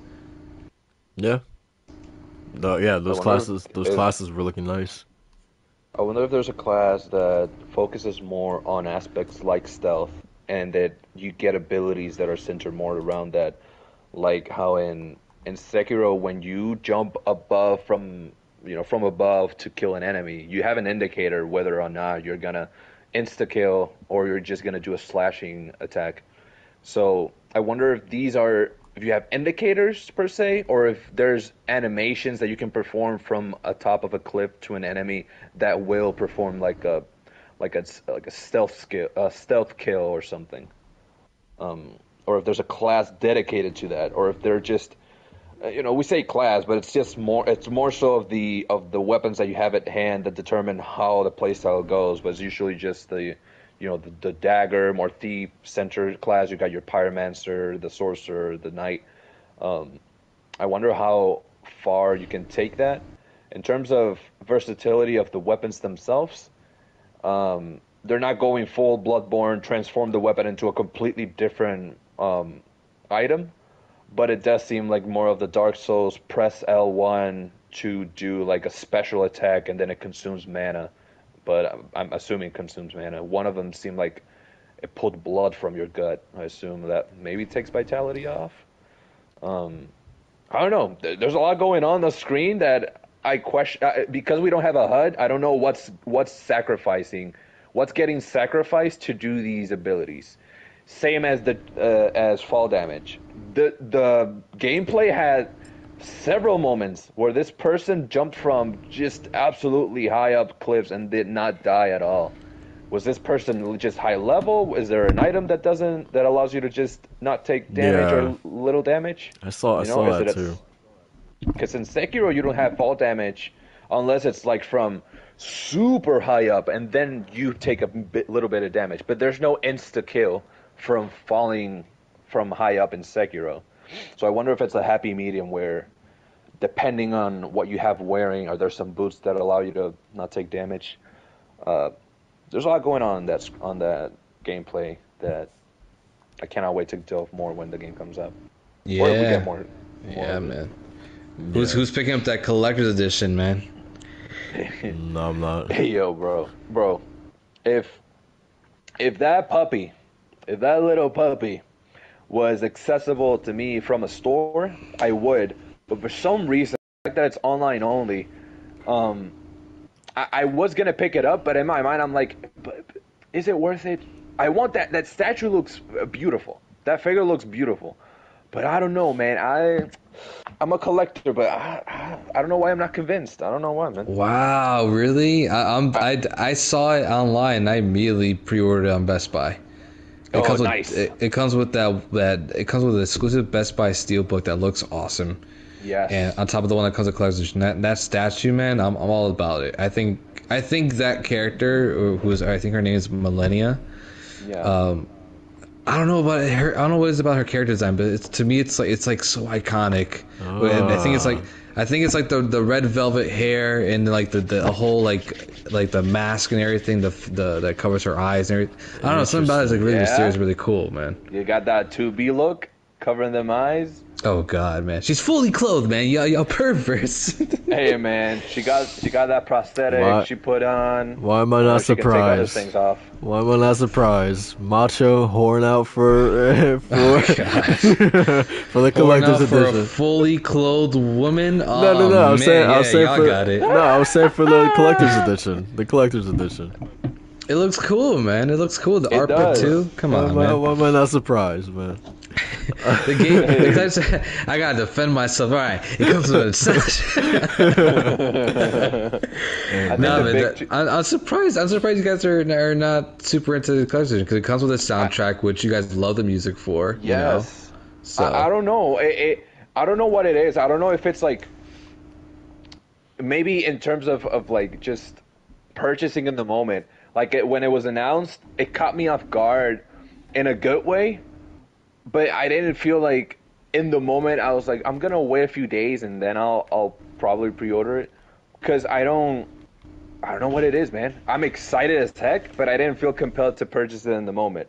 It doesn't mean I won't try to get it eventually, because if I can get my hands on the two big things of that is the statue and the steelbook, and the soundtrack. If I can get that, hell, oh, hallelujah. But uh, the the main things are the statue and the steelbooks, mainly because I already have a, a hunter statue, a Sekiro statue. Now I want that Elden Ring statue, and I'm looking for the Soul of Cinder statue um, so I can have the the Great Four, and then I need a Demon's Souls. Uh, there's no Demon's Souls statue, I don't think, Yeah. but I'm looking for those. I'm looking for those. Well, I mean, yeah, there might, man, it there looks might it looks cool.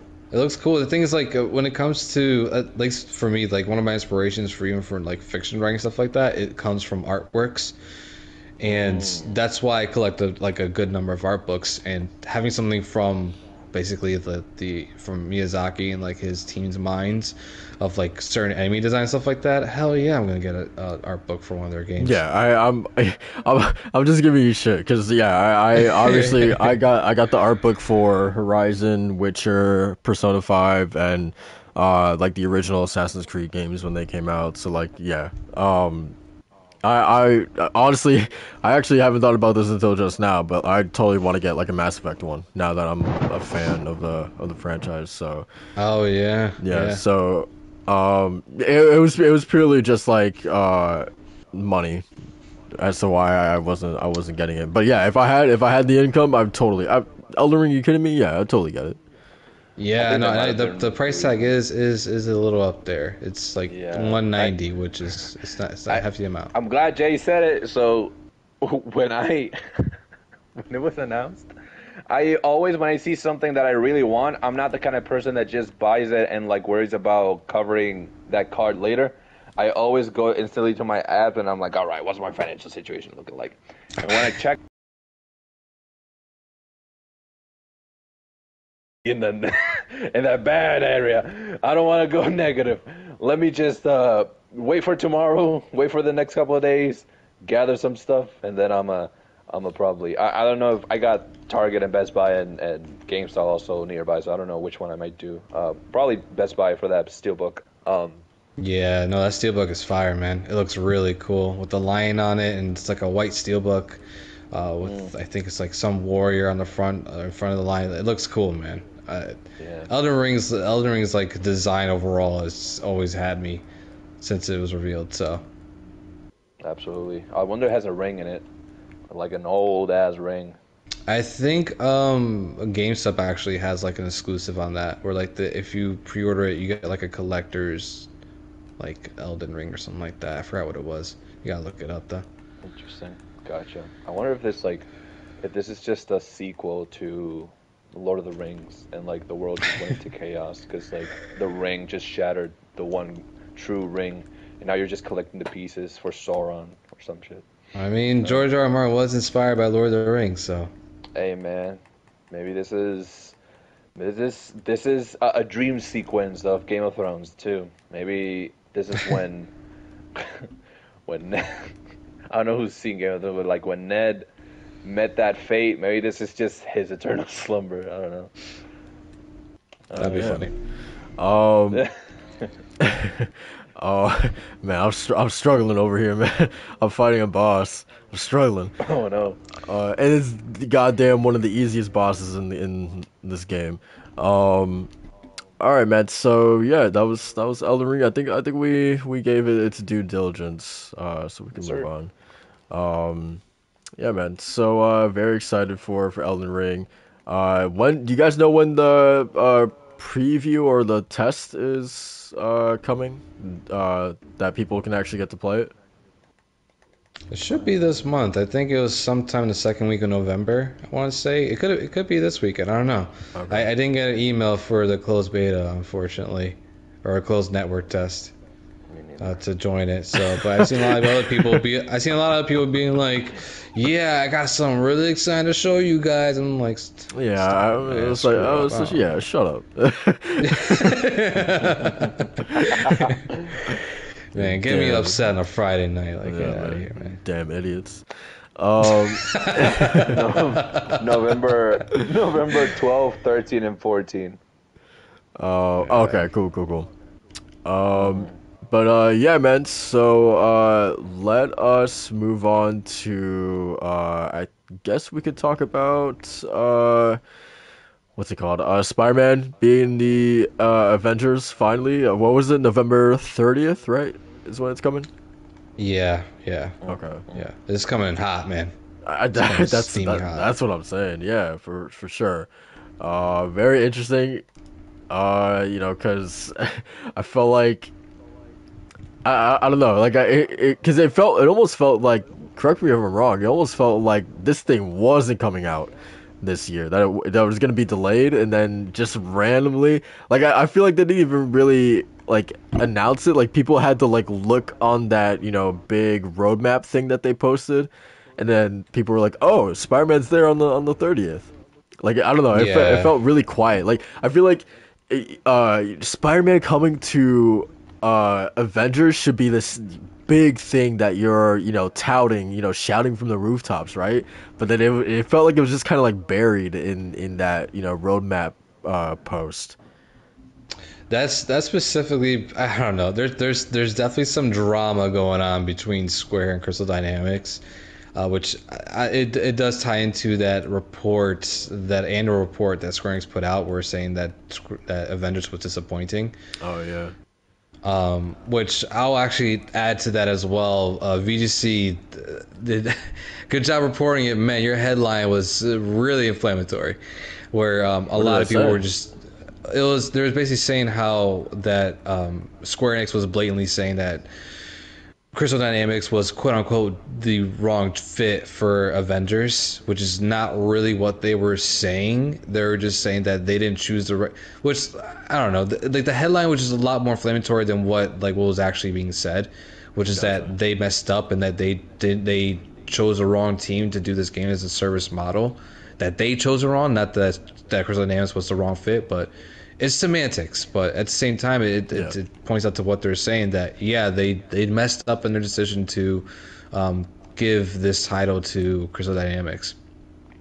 Um, at least for like the model they were going for. Yeah. So, I it's so I feel like them just pushing out like the roadmap in like a really random tweet that was kind of buried that Spider-Man is coming was sort of like uh, it was sort of kind of just like a nonchalant way of being like let's just do what we gotta do just to get it out there. Like, at this at this point, who cares? Like, because the game's not doing well, and and Square Enix is obviously not happy.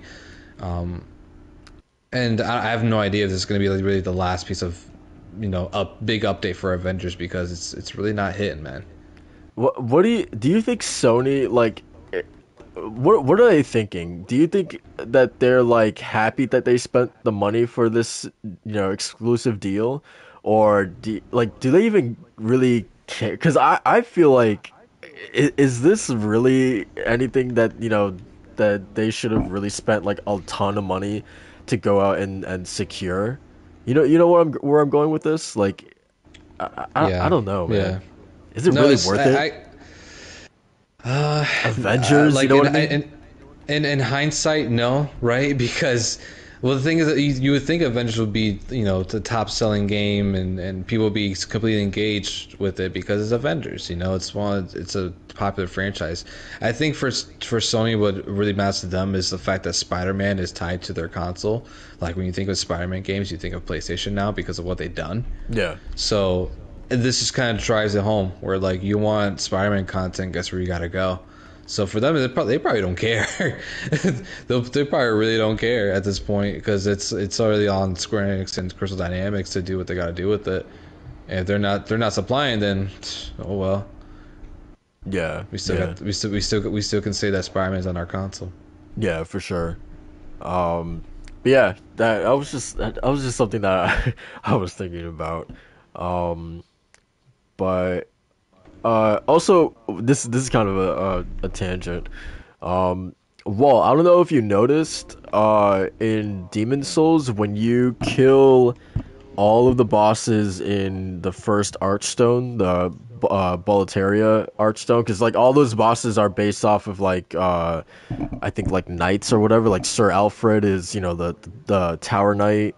Um, the Penetrator is like a, another you know legendary warrior. That once you once you kill those bosses, uh, their original human forms, like as they start to fade away, you can actually see their original human form within the um, you know the kind of like blue particles that uh, goes back into your body once you collect the souls.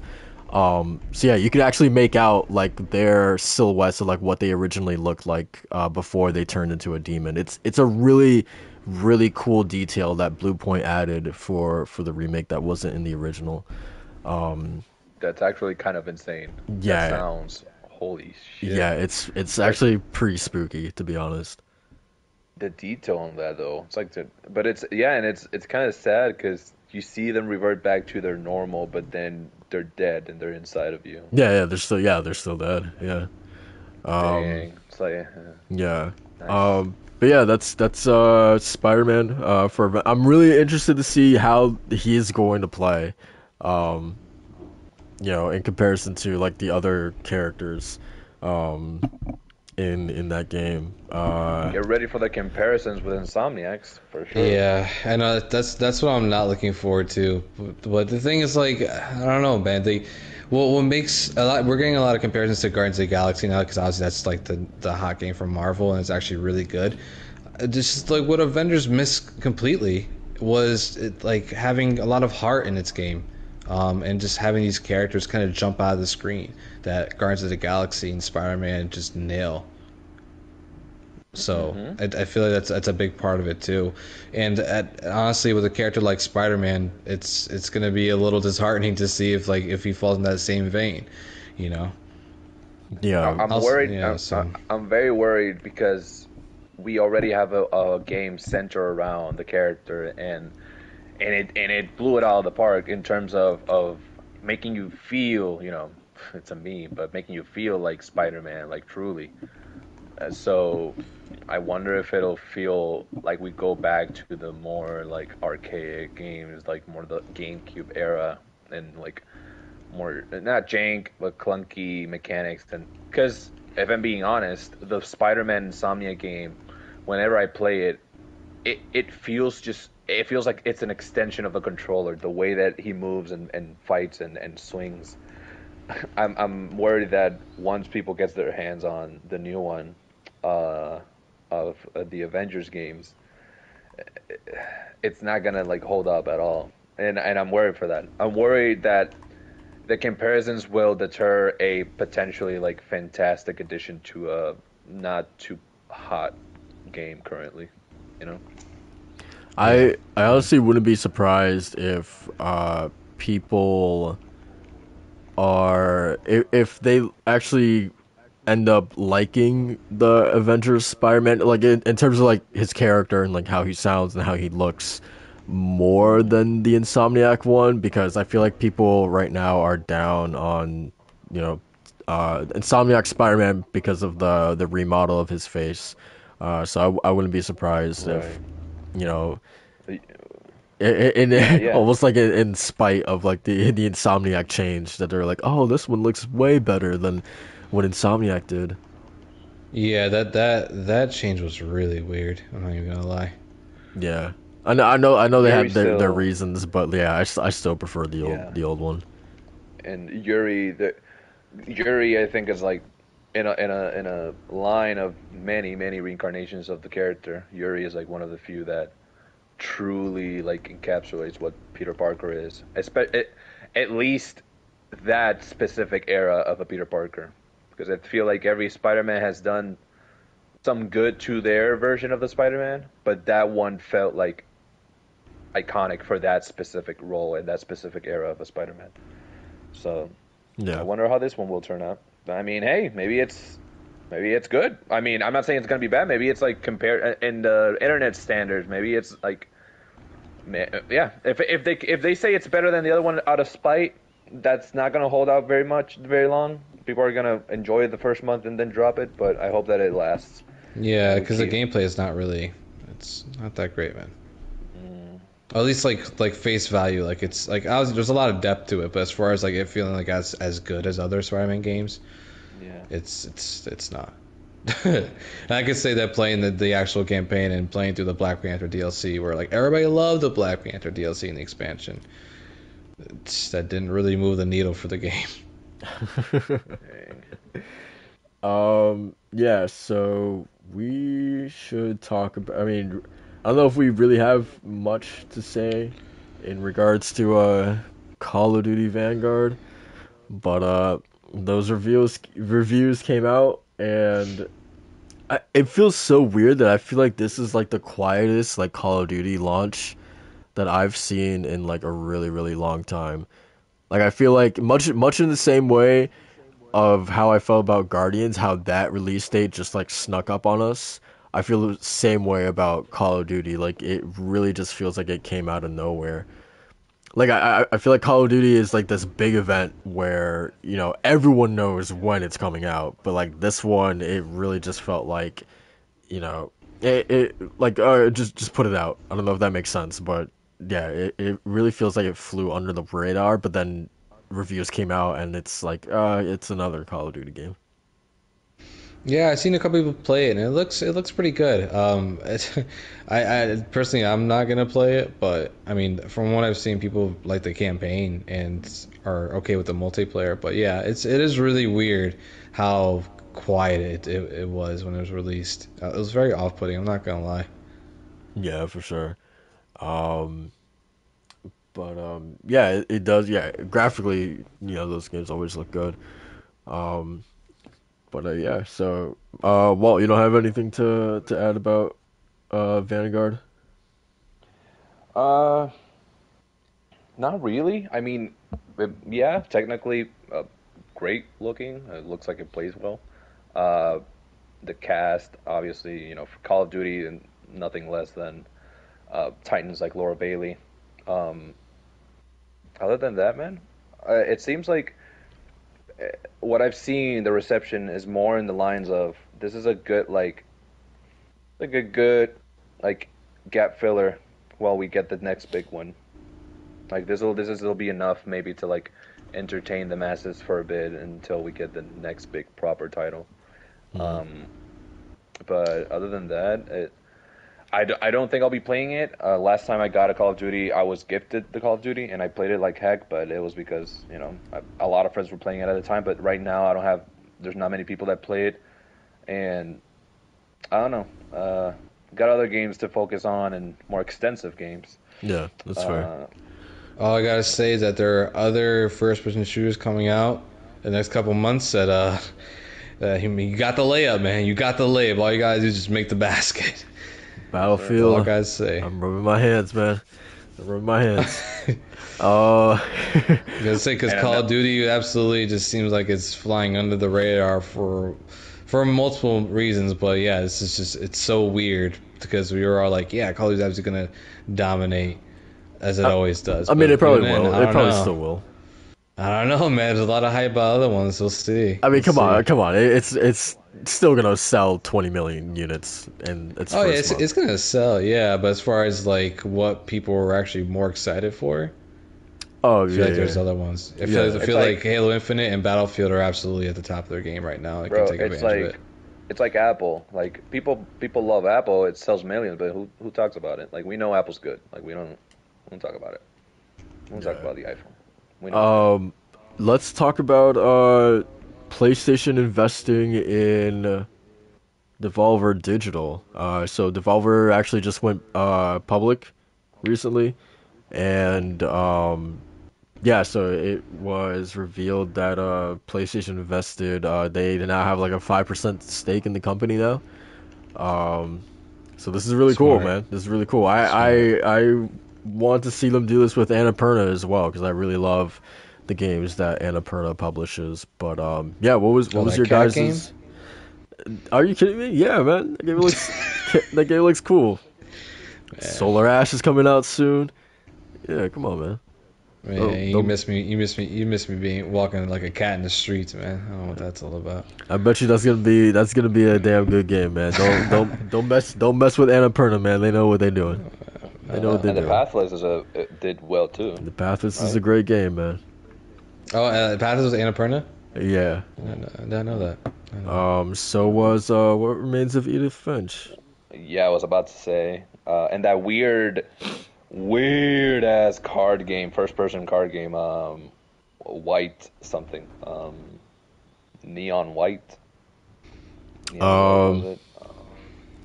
Let's okay. So let's uh, let me let me let me give you some some examples. Uh, Outer Wilds, What Remains of Edith Good Finch, Stray, which Good is coming out. Uh, Gorogoa, Sayonara Wild Hearts. Uh, Oh, 12, that one's great. 12 minutes, which was you know it was whatever. Uh, the Pathless, uh, Kentucky Route Zero, which is a fantastic game. Uh, Maquette, that which uh, came out earlier this year. Gone Home. Uh, Good game. Solar Ash, Florence. Um, and I think those are pretty much like some of the big ones. But yeah, yeah, yeah like uh, like come on, man, Annapurna, know- they know what they're doing. Come on now. Yeah, they got Wow.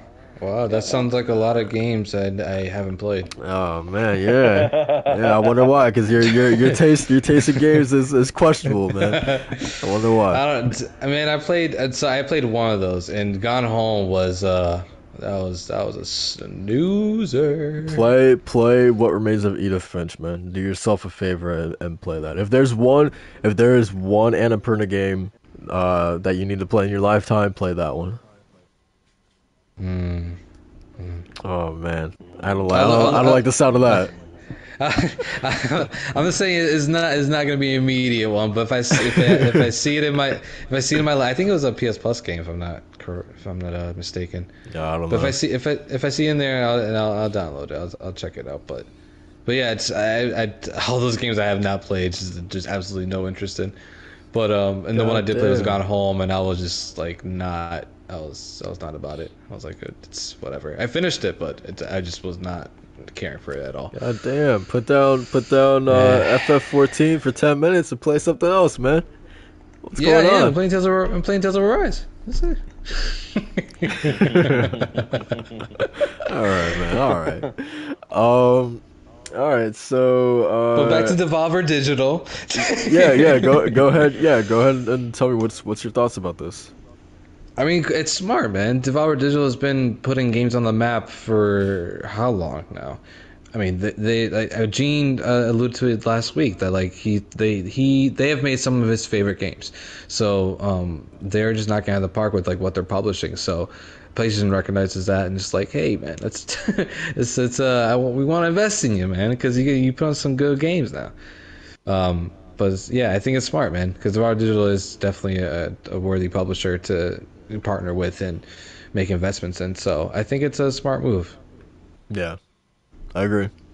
Um, I second that. Yeah, I mean, it.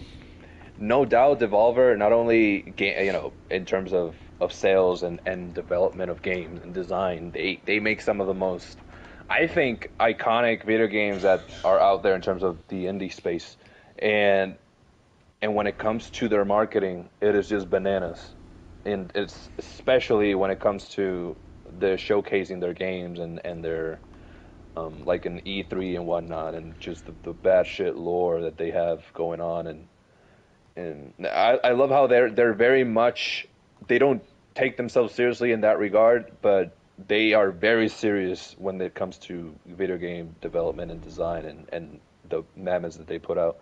Uh, and I'm glad that PlayStation is recognizing that. I mean, hey, PlayStation PlayStation can do some things. They they do some things well too, man. And people talk shit. And they they do that good shit. They do that good investment.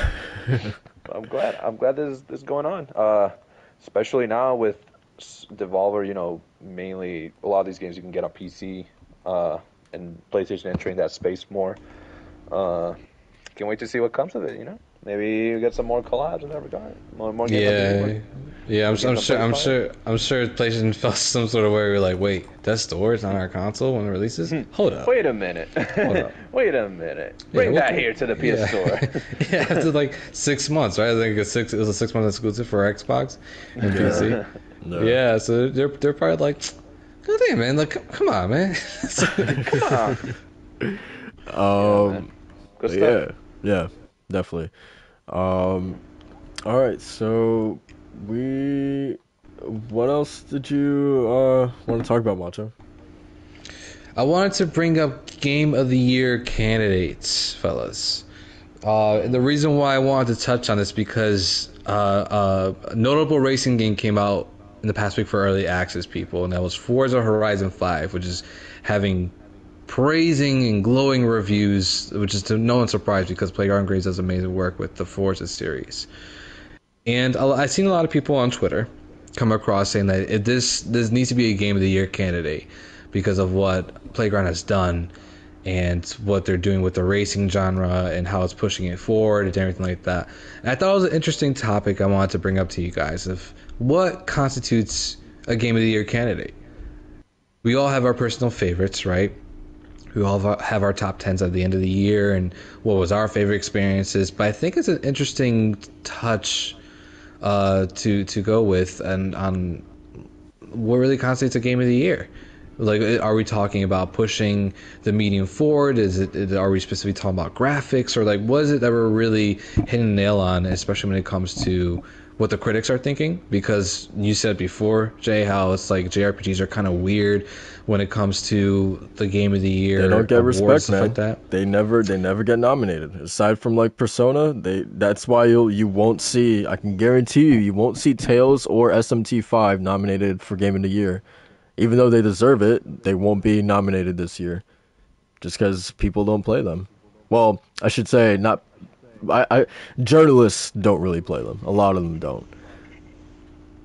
So that's Yeah. why, Yeah. yeah. that's why you won't They, see So them. they there. barely.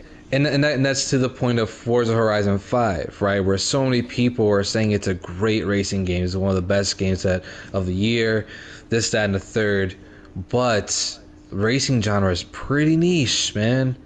Mm. It's accessible, sure, yeah, absolutely, but it's niche because it's, it it it favors and it caters to a very hardcore audience that loves cars and loves racing games and stuff like that. Um, so with that said, you know all the stuff that it does do right right? Obviously the graphics are insane. Apparently some gameplay additions and improvements that make it more than just a racing game. Does it constitute a game of the year candidate for like a racing game? And with that said uh, you know what what what constitutes what constitutes a game of the year for you guys um, i'm interested to see what you guys have to say Um, I, I guess I guess I'll kick it off just to kind of give you guys a framework of like what I'm working here, because for me, like what a game of the year is is something that pushes the pushes the medium forward and, and or at least a genre forward in a way that hasn't been done before. So one of the one of the reasons for that for me was Monster Hunter World. When it came out, that was a game of the year candidate for me because of what it was doing in its gameplay design, what it was doing in interactivity, co-op, right? All that stuff was funneling into this into this game that for in my eyes was absolutely pushing a genre forward that we haven't seen before. I can say the same thing with It Takes Two, where we don't see a lot of co-op games, but what it does in game design and pacing and story and music and everything in that ladder was pushing the genre forward in ways we didn't think about before or we haven't seen before or creativity we haven't really touched on yet or haven't seen it for a long time. And the same thing for me could be said for Final Fantasy VII Remake, pushing the quality of JRPGs forward. So that that's kind of like where my framework is, where I'm thinking about game of the year of like what's pushing the genre forward, what's pushing the industry forward in ways we haven't seen before, and that's really hitting on all cylinders when it comes to what it's accomplishing. Um, yeah, I don't know. It's for me. Obviously, this answer is going to be different for everyone. Like I'm sure, yeah, uh, Forza uh, Horizon Five is going to be game of the year for a ton of people. Um, but for me, it, it's really the total package. It's just like whatever. Um, you know, I'm I'm a guy who really values like stories. So like for me, something like Kentucky Route Zero can easily be uh, game of the year for me because you know that story hit me so hard. Um, that's that's you know something that uh, and this that game didn't come out this year, but I'm just using it as as an example. Like that story was so memorable to me. It has to be something that just like like left the biggest impression on on or impact on me personally. So yeah, it could be something as out there as Kentucky Route Zero, or co- it could be something as big as Last of Us Part Two, where it really did hit on you know gameplay and story and visuals and characters and performances and accessibility, um, music. Um, so yeah, I don't know. It's it's it's a it's a tough question because um, yeah, I don't know. I, I guess it really it's just you know whatever just left the biggest uh, uh, impression on me. Yeah, and I think that it's not so much in a lot of people's cases they go very technical, they go very objective, quote unquote, and they look at you know in Jay's instance, for him it clicks on all cylinders because that's what he values. But there's people that even though they don't necessarily go into a game expecting a phenomenal score, if they try to analyze it objectively, they'll elevate it to contender game of the year. However, another game that the music was more in tune to what their taste was, they'll see it as a lesser contender just because they analyzed it through an eye, through a lens that's more on par with like let's say like an Oscar nomination where you will have movies that you enjoy more, more cinematic, you know, Endgame, Infinity War, but then you know that the nominations are going to include movies more like The Irishman, you know, back in the day, more like Goodfellas, more in the terms of Pulp Fiction, more art pieces than the movies that you actually enjoyed on your time. In this case, what constitutes a game of the year? In my case, for me, uh, like Jay, I value story, but if there's something that really, really resonates with me, and I won't know it until I hear it, it's the, the music, and I don't go into it analyzing it. I don't go into it with a with a mind to dissect it piece by piece. If the music is, you know, the lack of a better term, if it's hitting, if it's clicking, if it if it's if I'm vibing, that'll elevate the experience more for me. Which is why games like again Persona 5, games like God of War, games like even Sekiro or or or games as subtle as as Resident Evil 2 remake where really a, a predominant score but the the sound design, the the audio cues, the for me, um, audio design and music and score, anything that has to do with with with with hearing and with with listening to it, it that's what elevates for me a game. And because at the end of the day, it's how the game made me feel, and not so much what I remembered of the game. I cannot tell you like verbatim the the story beats of Hollow Knight. You know, I know what the premise is, but I can't remember exactly the boss fights. But I can definitely let you know that I had a hard time, and and and it was epic, and I had a great time, and I had lots of fun, and I would go back to it even if I don't remember it. But it's because I remember how it made me feel, not so much what I played. Not saying that's a forgettable game. It's just that there's so many games that I'm not going to remember all of them. Um, in terms of Forza, I think Forza falls in line with a premium art package, and that if it's analyzed objectively, it's definitely a game of the year contender because what it does, it does so excellently. But right. is it is it a niche title? Absolutely. Why? I because I although, disagree with that. I don't think but, and, I don't think Forza, I don't think GT are are like niche any in the in the same way that sports when, like NBA 2K or Madden are are niche. Like everyone plays say, I, these games. When I when I say niche, I, am not referring more to like if I say Katana Zero, that's a niche game all around. Like who no one can not everyone can talk about Katana Zero or like uh, adore Katana Zero.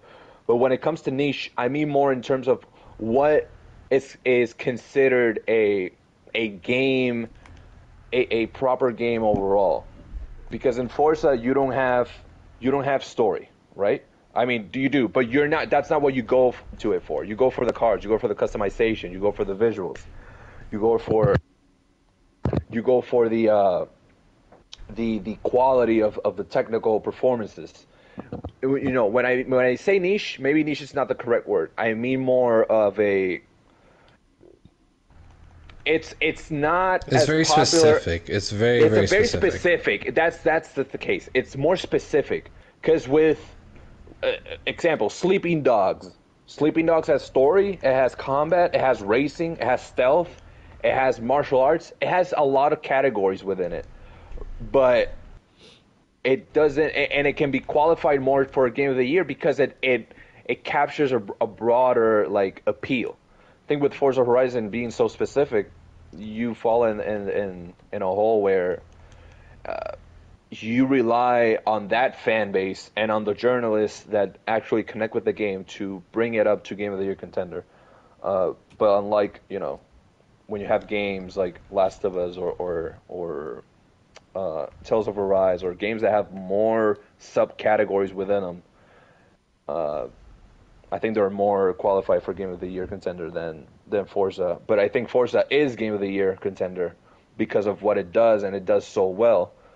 However, I don't know if that's being realistic. If it'll be a, if if it'll even win. It's interesting. It, it's interesting because it's not like you're gonna see this game nominated for best narrative or best character or best exactly. music or you know best action title uh, action uh, game of the year best rpg um, so like i personally like i don't know that would be a tough sell for me but at the same time if it's a game that you had the most fun in in 2021 then absolutely then yeah it's going to be game exactly. of the year for, for some people like uh, exactly. for me like like Persona 5, like I, I still think about that game, you know, four or five years later, um, because it was, you know, my 100 hours spent in that game. You know, I enjoyed every second of it. You know, I think about the pre- how that game was presented, uh, its art style, obviously the characters, the story, just the emotional journey and roller coaster that you go through within that 100 hours is unlike many other titles, and that was absolutely the game of that year for me. Much in the same way that you know The Witcher Three was, and in 2015. So, you know, to me, those are games that are like bar none, you know, game of the year, uh, you know, types of material. Um, and it's funny because like in 2021, like what what is that like what does that look like you know for me in in this year and then like i think about like man like hitman 3 like i i would not compare that game to you know a god of war or a hitman 3 or or a Witcher 3 or you know a Persona 5 or a Last of Us Part 2 but it was absolutely the game that I had the most fun with this year. It was absolutely the game I probably spent the most amount of time with this year. And it didn't have you know the best story it didn't have the best characters or the best music right like in a bunch of those categories the best action right a bunch of those categories it probably doesn't and shouldn't be even nominated for those things but just in terms of fun factor and and gameplay, absolutely that's a game of the year contender for me. Um, so it's it's it's really weird, man. I, I don't I don't I don't really know how to answer that that question. Um, but yeah, I don't know. It's it's it's weird. Yeah, cause Yeah, it it's- it's- it's- subjective it's- experiences. Yeah, yeah. Yeah, it's, it's it's just interesting because like when I see people bring it up and a lot of people are are, are commenting on like what the critics are gonna really nominate for game of the years and stuff like that, and it'll be a shame if Forza didn't get it, if it's a shame if Tales of Rising get it, um, or any like any other indies or even Death's Door or something like that. Um, which is more than possible of winning game of the year because Hades was absolutely one of those. Walking Dead from Telltale is absolutely one of those, right? Where like Walking Dead Telltale is not it was not a master of gameplay in its department, but it's still one because of the the different and varied experience it provided, um, and it was top notch from from that year. So uh, it'll be interesting just to see like whenever a racing game like Forza does get nominated for Game of the Year because of what it's doing, um, versus all the other games that people are, are absolutely um, you know crazy about.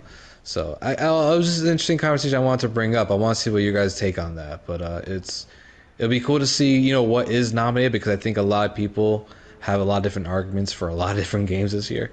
So Yeah, it'd be interesting what actually makes it makes the round. That's 2021 in a nutshell, man. Like I said earlier, that I feel like this year more than any other is it just feels like a wild card. Um, I like I, I wouldn't be like honestly I, f- I don't think aside from maybe like Metroid I don't think that there's any like safe like locks for uh game of the year nominees uh for the Game Awards later this year. Um, that could be that could be just me, but like I, I feel like that's how like like there's been a ton of like you know like quote unquote like good games but i'm not sure if there's been like you know like a definitively like you know spectacular you know like 10 out of 10 experience this year like th- this year feels like it's it's been like a bunch of like 8 out of 10s across the board um That's fair. That's fair. Yeah. And honestly, I except I'll for mass take a effect 3 that's a 10 out of 10 I'll, I'll take a bunch of eight out of tens over uh, like three tens because it, it allows for it allows me to explore more genres and games that I I wouldn't have touched otherwise. So this is good that that it's interesting how how the pandemic and all the circumstances made made for these games to be good. You know, you don't have masterpieces because they are as they should be rare. You know, you had Yeah. uh, you had you have years where you have three or four masterpieces considered. Uh, I don't know if that's cap or if that's legit, but a masterpiece should be that a masterpiece. And who knows? Game not saying the game of the year winner is is a masterpiece, but it is the the I guess more generally approved uh, winner, uh, at least by the standards of the Game Awards. You know, BAFTAs have other ones, the Goldens have other ones, um, the Gold joysticks. Uh, I don't know. It, we'll see. We'll see. Maybe Fortnite wins. Oh no, stop. no, I mean, the, with, and now that you say that, well, like out of all the games I play this year and all the ones I love this year, the one that would I would really consider a masterpiece mm. would be It Takes Two. it takes two. Yeah. Mm. Like Yeah. And, honestly, and that you're not that the only game, one. There's a lot of people that consider that. Yeah, that that game is it's definitely it's definitely a different. I don't know. There it was it was it definitely ascended the ranks in, in ways I just did not expect, and even from game, my some of my favorite games of this year, which was obviously Tales of Arise, Lost Judgments being up there, Resident Evil Village, right? All these games doing amazing things and are, are just masters of their craft and absolutely executing in game design. But something there's a magic with It Takes Two, man, that I've not experienced before. And um, I feel like if there's anything that needs to be game of the year, that would. I, would- I would I would honestly be really upset if that's not at least nominated for game of the year. Uh, honestly, Like personally. I, I would be surprised if it was. I would be. Ple- I want them to. I would be pleasantly surprised. But Yeah, yeah, I know that's that's one it's one game I feel like that might get snubbed, and and that's one thing I'm not going to be happy I about. think. I think its early release date is certainly not doing it any favors either. Yeah, yeah, absolutely. I think it takes two uh, falls into that category of that that an, uh, Animal Crossing did, where because of the circumstances, uh, people were left in a situation where that game uh, clicked better, if that makes sense. Because people were still inside because of you know the pandemic and whatnot. So who who did they have to play with? Their friends, their loved ones, their family members. So what better a game to enjoy than a, a co-op game? And and and in that a, a fantastic co-op game. So Animal Crossing that's didn't fair. win, but it was definitely considered uh, for for some from some uh, prices. Uh, but it takes two. I see it takes two winning. I, I and not and that's and that's because there's no clear cut winner. I see it takes two winning. I can definitely see other games winning. Um, maybe there's unexpected ones. Maybe there's some cap ones now that we call cap and they win. Maybe- Yeah, like like there's like there's certain certain games I just I just do not see winning game of the year, and yeah, there's a couple of them, but I won't name them. Just to, yeah, no. yeah, no hate. Maybe, maybe, maybe, maybe we got some. Maybe, maybe Jett the Far Shore wins. I don't know. I don't know, man. I don't know what wins. It'll be. It will We'll be. It will be a goddamn. Actually, it'll be. Uh, hell. Hell will freeze over be- before Deathloop one. Let me just say that. Bro, let me tell you, I can see that happening. Macho sign. Because Macho, I could be crazy, but I definitely see Deathloop winning. I definitely see Deathloop, I and do. I, do and I don't, too. Unfortunately. And I don't support. I, I don't. I'm not agreeing with that decision, but I, I, I can. If someone asks me, "Who do you think is gonna win?" All right, do you want me to go Cap or not? Don't go Cap. Okay, Deathloop. I feel it. Because honestly, like, I, I see I see Returnal winning before I see Deathloop winning. Hell no. man, uh, Oh, absolutely. God, listen abs- I mean, I and I again haven't played Deathloop, but man, that gameplay for Deathloop looks nothing. It it looks like a step below what Returnal was doing. I mean, yes, but uh, let's Jeff let's Keighley keep in listen. let's keep in mind that you know Returnal is a very difficult game, and let's keep in mind the the people the people that are voting for for these things. You know, no no Yeah, shade, man. no shade, but let's. Oh let's man, hey, are you, are, you, are you saying that's not? Are you saying that's not as great of a game because it's not like another game that's in this past? Is that what you're saying? I mean, let me let me let me let me put let me speak plainly here. If if these journalists couldn't finish the game, then there's no way that they're gonna that they're gonna be able to vote for it. Simple Bro, as you're that. probably They- right. Simple as aren't that. they adding, or they just added a save feature? That's true. like a- maybe like- yeah, that's true. Maybe maybe some co- people will go back to it. Yeah, man. Now you'll have that. I forgot the name of the feature, but yeah, you can essentially just leave it unlocked and like exit the game and continue later. So I mean, that man, doesn't- that doesn't make the me. game- Couldn't doesn't be get- me. It doesn't make the game any like too much easier. it doesn't make it but- easier, but it gives you time to to chill and think about it is, and then continue it. You know? Yeah, sure. I'm sure everybody wants Well- to. I'm sure everybody wants a discovery mode for that game. I'm sure. Hey, man. Hey, we got time before the Game Awards. Y'all should try it, and then put in your votes, and then decide if it's contender or not. It's not gonna happen. I mean, I, that that that kind of that kind of bleeds into the other topic that we wanted to touch on real quick. Jay was uh, SMT reviews, man. yeah. It's uh, a it's a it's a it's a it's a game without the heart of Persona. Why? Why? let, let me just let, let me let me just say this. Let me just say this. Why? And I'm I'm actually gonna take the opposite. I'm I'm gonna play devil's advocate, and I'm gonna take the Oh, the opposite uh, approach to probably what you guys were expecting. Why why are uh, SMT or or I guess Atlus fans in general like why are they so like bothered by this? Like it's just some guy's opinion. You know what I mean? It's just some guy's opinion. Like who cares? You know, but like they were they were making this thing Like trend. They were just making this this you know Yeah, they're made Persona trend. They did. yeah, they quote I mean, tweeted that review like uh, oh, like uh, over a thousand times.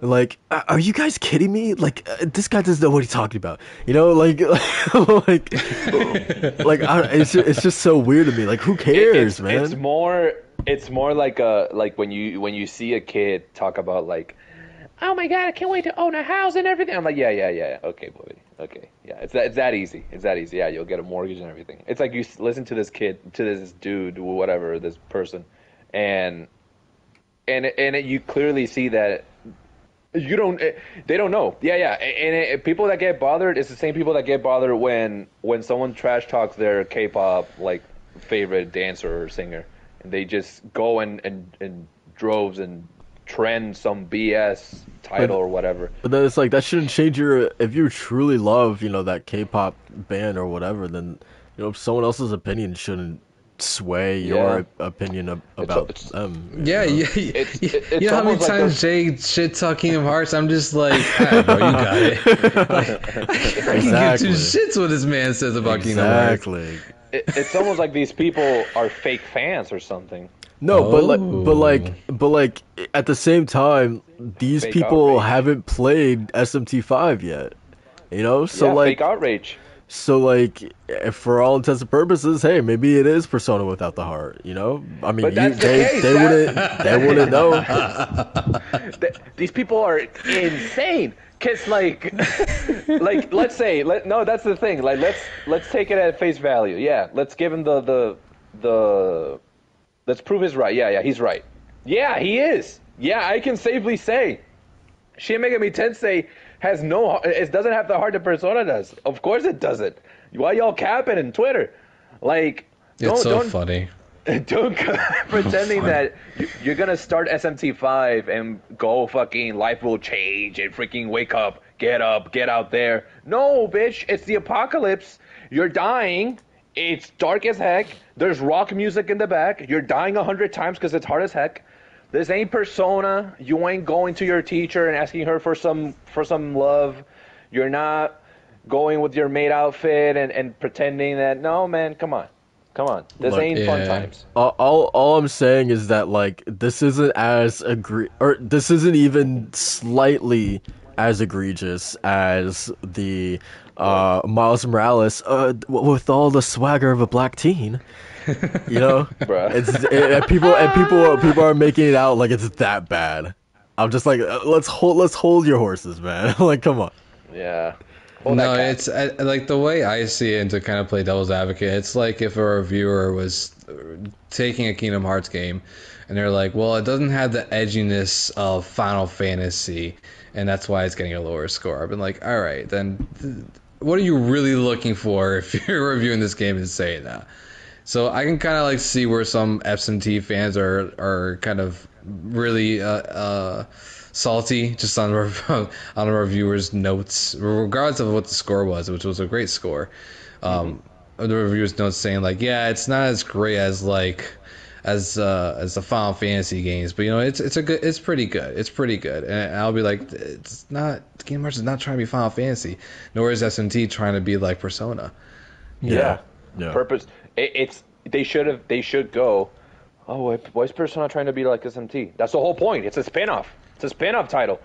Persona was yeah, made. yeah, it's the other way around. SMT. Yeah, yeah, it's the other way around actually. It- it- they they were trying to cater to a broader audience because SMT is so damn like edgy. It's like the whole point of the existence of why Persona was born. And look at that, the mammoth. Ironically, Persona has become a more popular title or franchise than SMT has, but that's because SMT is a, like has a more niche like uh, appeal. It's more that's fine. hardcore, yeah. It's, more hardcore. It's harder. No matter it's like no matter what I see about Shin Megami Tensei, people always say that it's harder.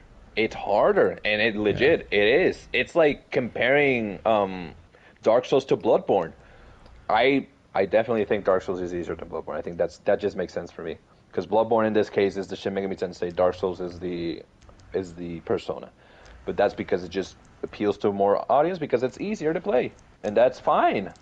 But Shin Megami Tensei, no, bro. Mm-mm. Apocalypse. It's Apocalypse, demons and angels. Wait, ain't no personas here. These are legit demons. These are legit demons. Uh, but yeah, man, it, it makes sense. But that's cap. uh, that's cap. Yeah, it's uh, it's Yeah, it's man. interesting, man. Um, Yeah, I, People I thought the outrage was hilarious, just of how people were just being like, "This Man. reviewer sucks." Like, It- I'm just like, bro, relax. And then even Atlus's Twitter account like got into it as well. I'm like, all right, come on, man. Like, let's let's let's chill. Yeah, it's did you see that that? I, I serious. saw the Twitter and they were like, "Oh man!" And then uh, right below that tweet, they were like, "By the way, by Shin Megami Tensei 5. Yeah, I was like, all right, that, well done, well done. Uh, Got that, Um, got that Wendy's energy. yeah, it's facts. that that KFC uh, gaming energy too. Um, Oh, that was some funny shit, bro. yeah. That was some funny shit. That's a pretty good account. Um, but yeah, man, I think that is going to do it for the pod. Uh, guys, I want to thank you guys for coming through. Uh, if you stop by live or checked us out after the fact, we always appreciate it. Uh, I want to remind you guys to go ahead and drop a like on the podcast. Uh, I just fucking died, man. God damn it. Uh, it's always, uh, uh, wow, it's always the fucking dogs in these games, man. It's Uh-huh. always the dogs. They Catch you by surprise, man. always they're they're the most dangerous enemy in this in these games. Um, It's like the crows of Bloodborne. yeah. Um yeah, I want to I want to remind you guys to go ahead and like the the podcast. Uh consider subscribing.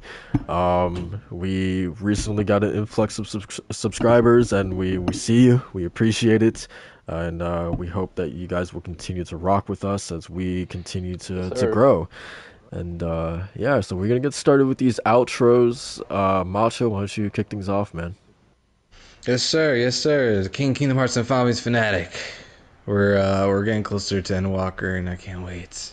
But we gotta wait a little longer. So in the meantime, I'll be playing Lost Judgment. I will be going for the Platinum Guardians of the Galaxy, Tales of Arise, and Scarlet Nexus. I gotta do this actually the second playthrough for that game too. Um, in the meantime, too, uh, I recently picked up Sekiro, man. At seeing Elden Ring, it got me in the mood. It got me in the mood. So I might be jumping back into Sekiro with that nice frame rate bump that it got on PS5. Um, I'm hoping for that Bloodborne one, man. But in the meantime, I will be diving into Sekiro again, more than likely, trying to dib it and dabbing. Looking forward to that because uh, Sekiro's a great game, man. It's uh, it's, uh, I'm excited to get back into that one too. Nice, Sir. nice. Walt, what about you, man?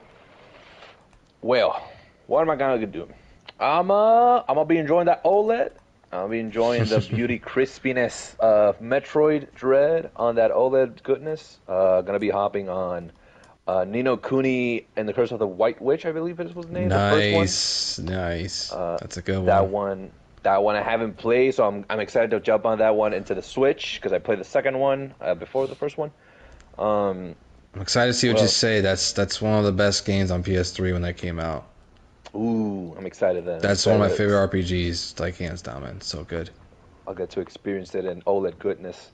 Um, other than that, man, uh, Morcana here and there, getting through the story. Uh, and hey, man, not gonna lie, Macho just said that Sekiro bit, and gotta tell you, I'm got I, I myself got a bit of influx right now, and I kind of wanna download it again. You wanna Yeah, get man. through, get that new game plus, and get that platinum because I I didn't get that platinum, and I might get that. Might start getting that. Yeah. What about you, Jay? What you got? Um, a whole lot of nothing, man.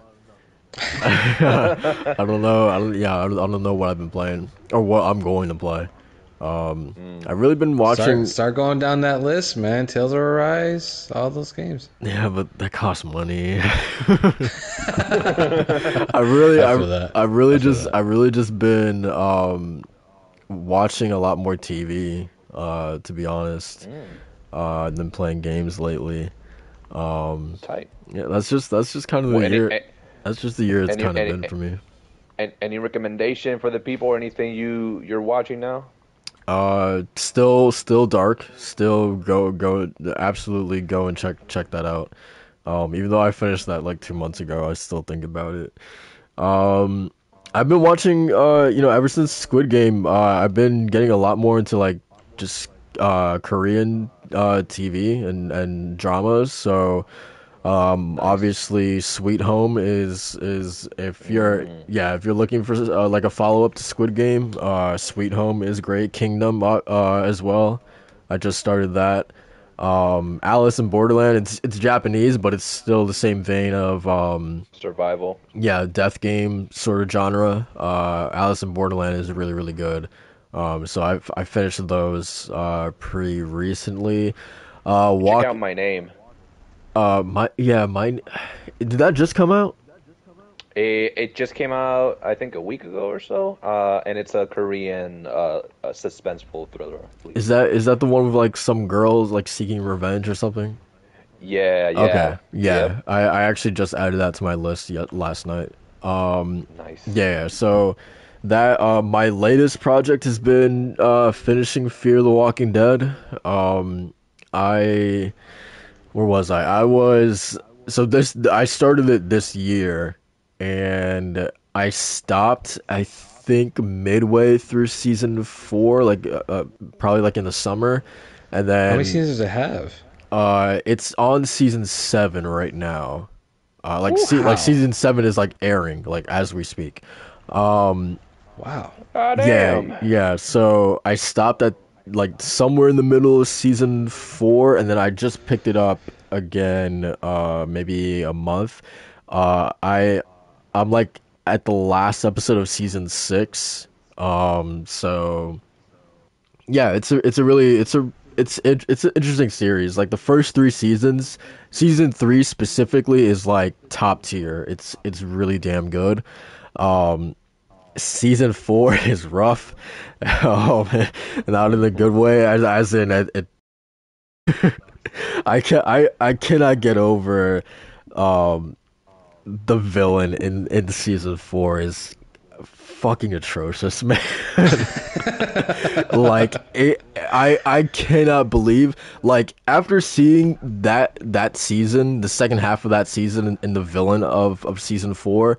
I, I felt good about my writing, man. I was like, okay, if if if actual like TV writers put that on page and had actors perform that and it actually made it through post production and got on a TV screen, if that was approved to be on TV, I could fucking make it, man. like god Man, you damn. see, man, you t- just keep keep watching CW shows, man, and you really feel good about yourself. Hey man, the 100 the 100 is all right, man. Let's let's not let's not get carried Um, away. I, I, I- I mean, I mean more of uh, later seasons of Arrow and oh, gotcha, gotcha. Bat Batwoman. Um, yeah, mostly mostly like their DC superhero shows are kind of like absolute Gotcha. gutter trash.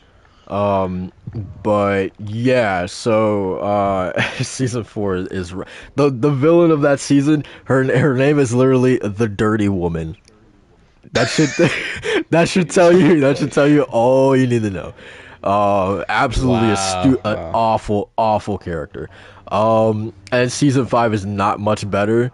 Uh, but weirdly, I'm still I w- I was still like hooked and like compelled just because like I really like the characters. So like even though the motivations for these two seasons were dumb as hell, like like it, it it- it's one of those things where it was so clearly there's no like overarching story. Like it's just characters just doing random shit for those two seasons. Season six gets back on track. Like there's a there's an actual like main villain and an actual like overarching story that like okay it, it makes sense that like uh all these episodes are like connected and there's like a, an actual like story that they're following um as uh, not uh, like you know season four and five. Um so season six was definitely a lot better um you know based purely off of that. Um so yeah i'm i'm i'm excited to finish that off. Uh so yeah fear the walking dead for sure. I think that's pretty much uh what i've been uh watching recently. Um i feel like there's something else but uh yeah i think that's that's pretty much it. Um in terms of anime um Not too much. I think I think I've been kind of bouncing between uh Akuma Akuma Drive, something like that, on Hulu. It's like this uh like heist kind of anime, which you know I'm really into. Um, but um, yeah, yeah, so yeah, just a bunch of TV more so than than games. Uh, which again, it's just kind of been that kind of year for me, I guess. Where I don't know, I I kind of go through these stints where like I just don't feel like really playing uh anything. Um, and I've I've really felt that a lot this year as opposed to last year. Um, but yeah, that's that's uh that's it for me. Um, and uh, yeah, that's, that's gonna do it for for the podcast. Uh, Well, just real quick, if if you want a recommendation, Jay, just to let you know there's a free trial for the Oh, okay. award winning. guys, uh, I wanna thank you guys so much for for joining us today. Uh, we will catch you guys next week, same time, uh, for episode thirty seven. Peace out.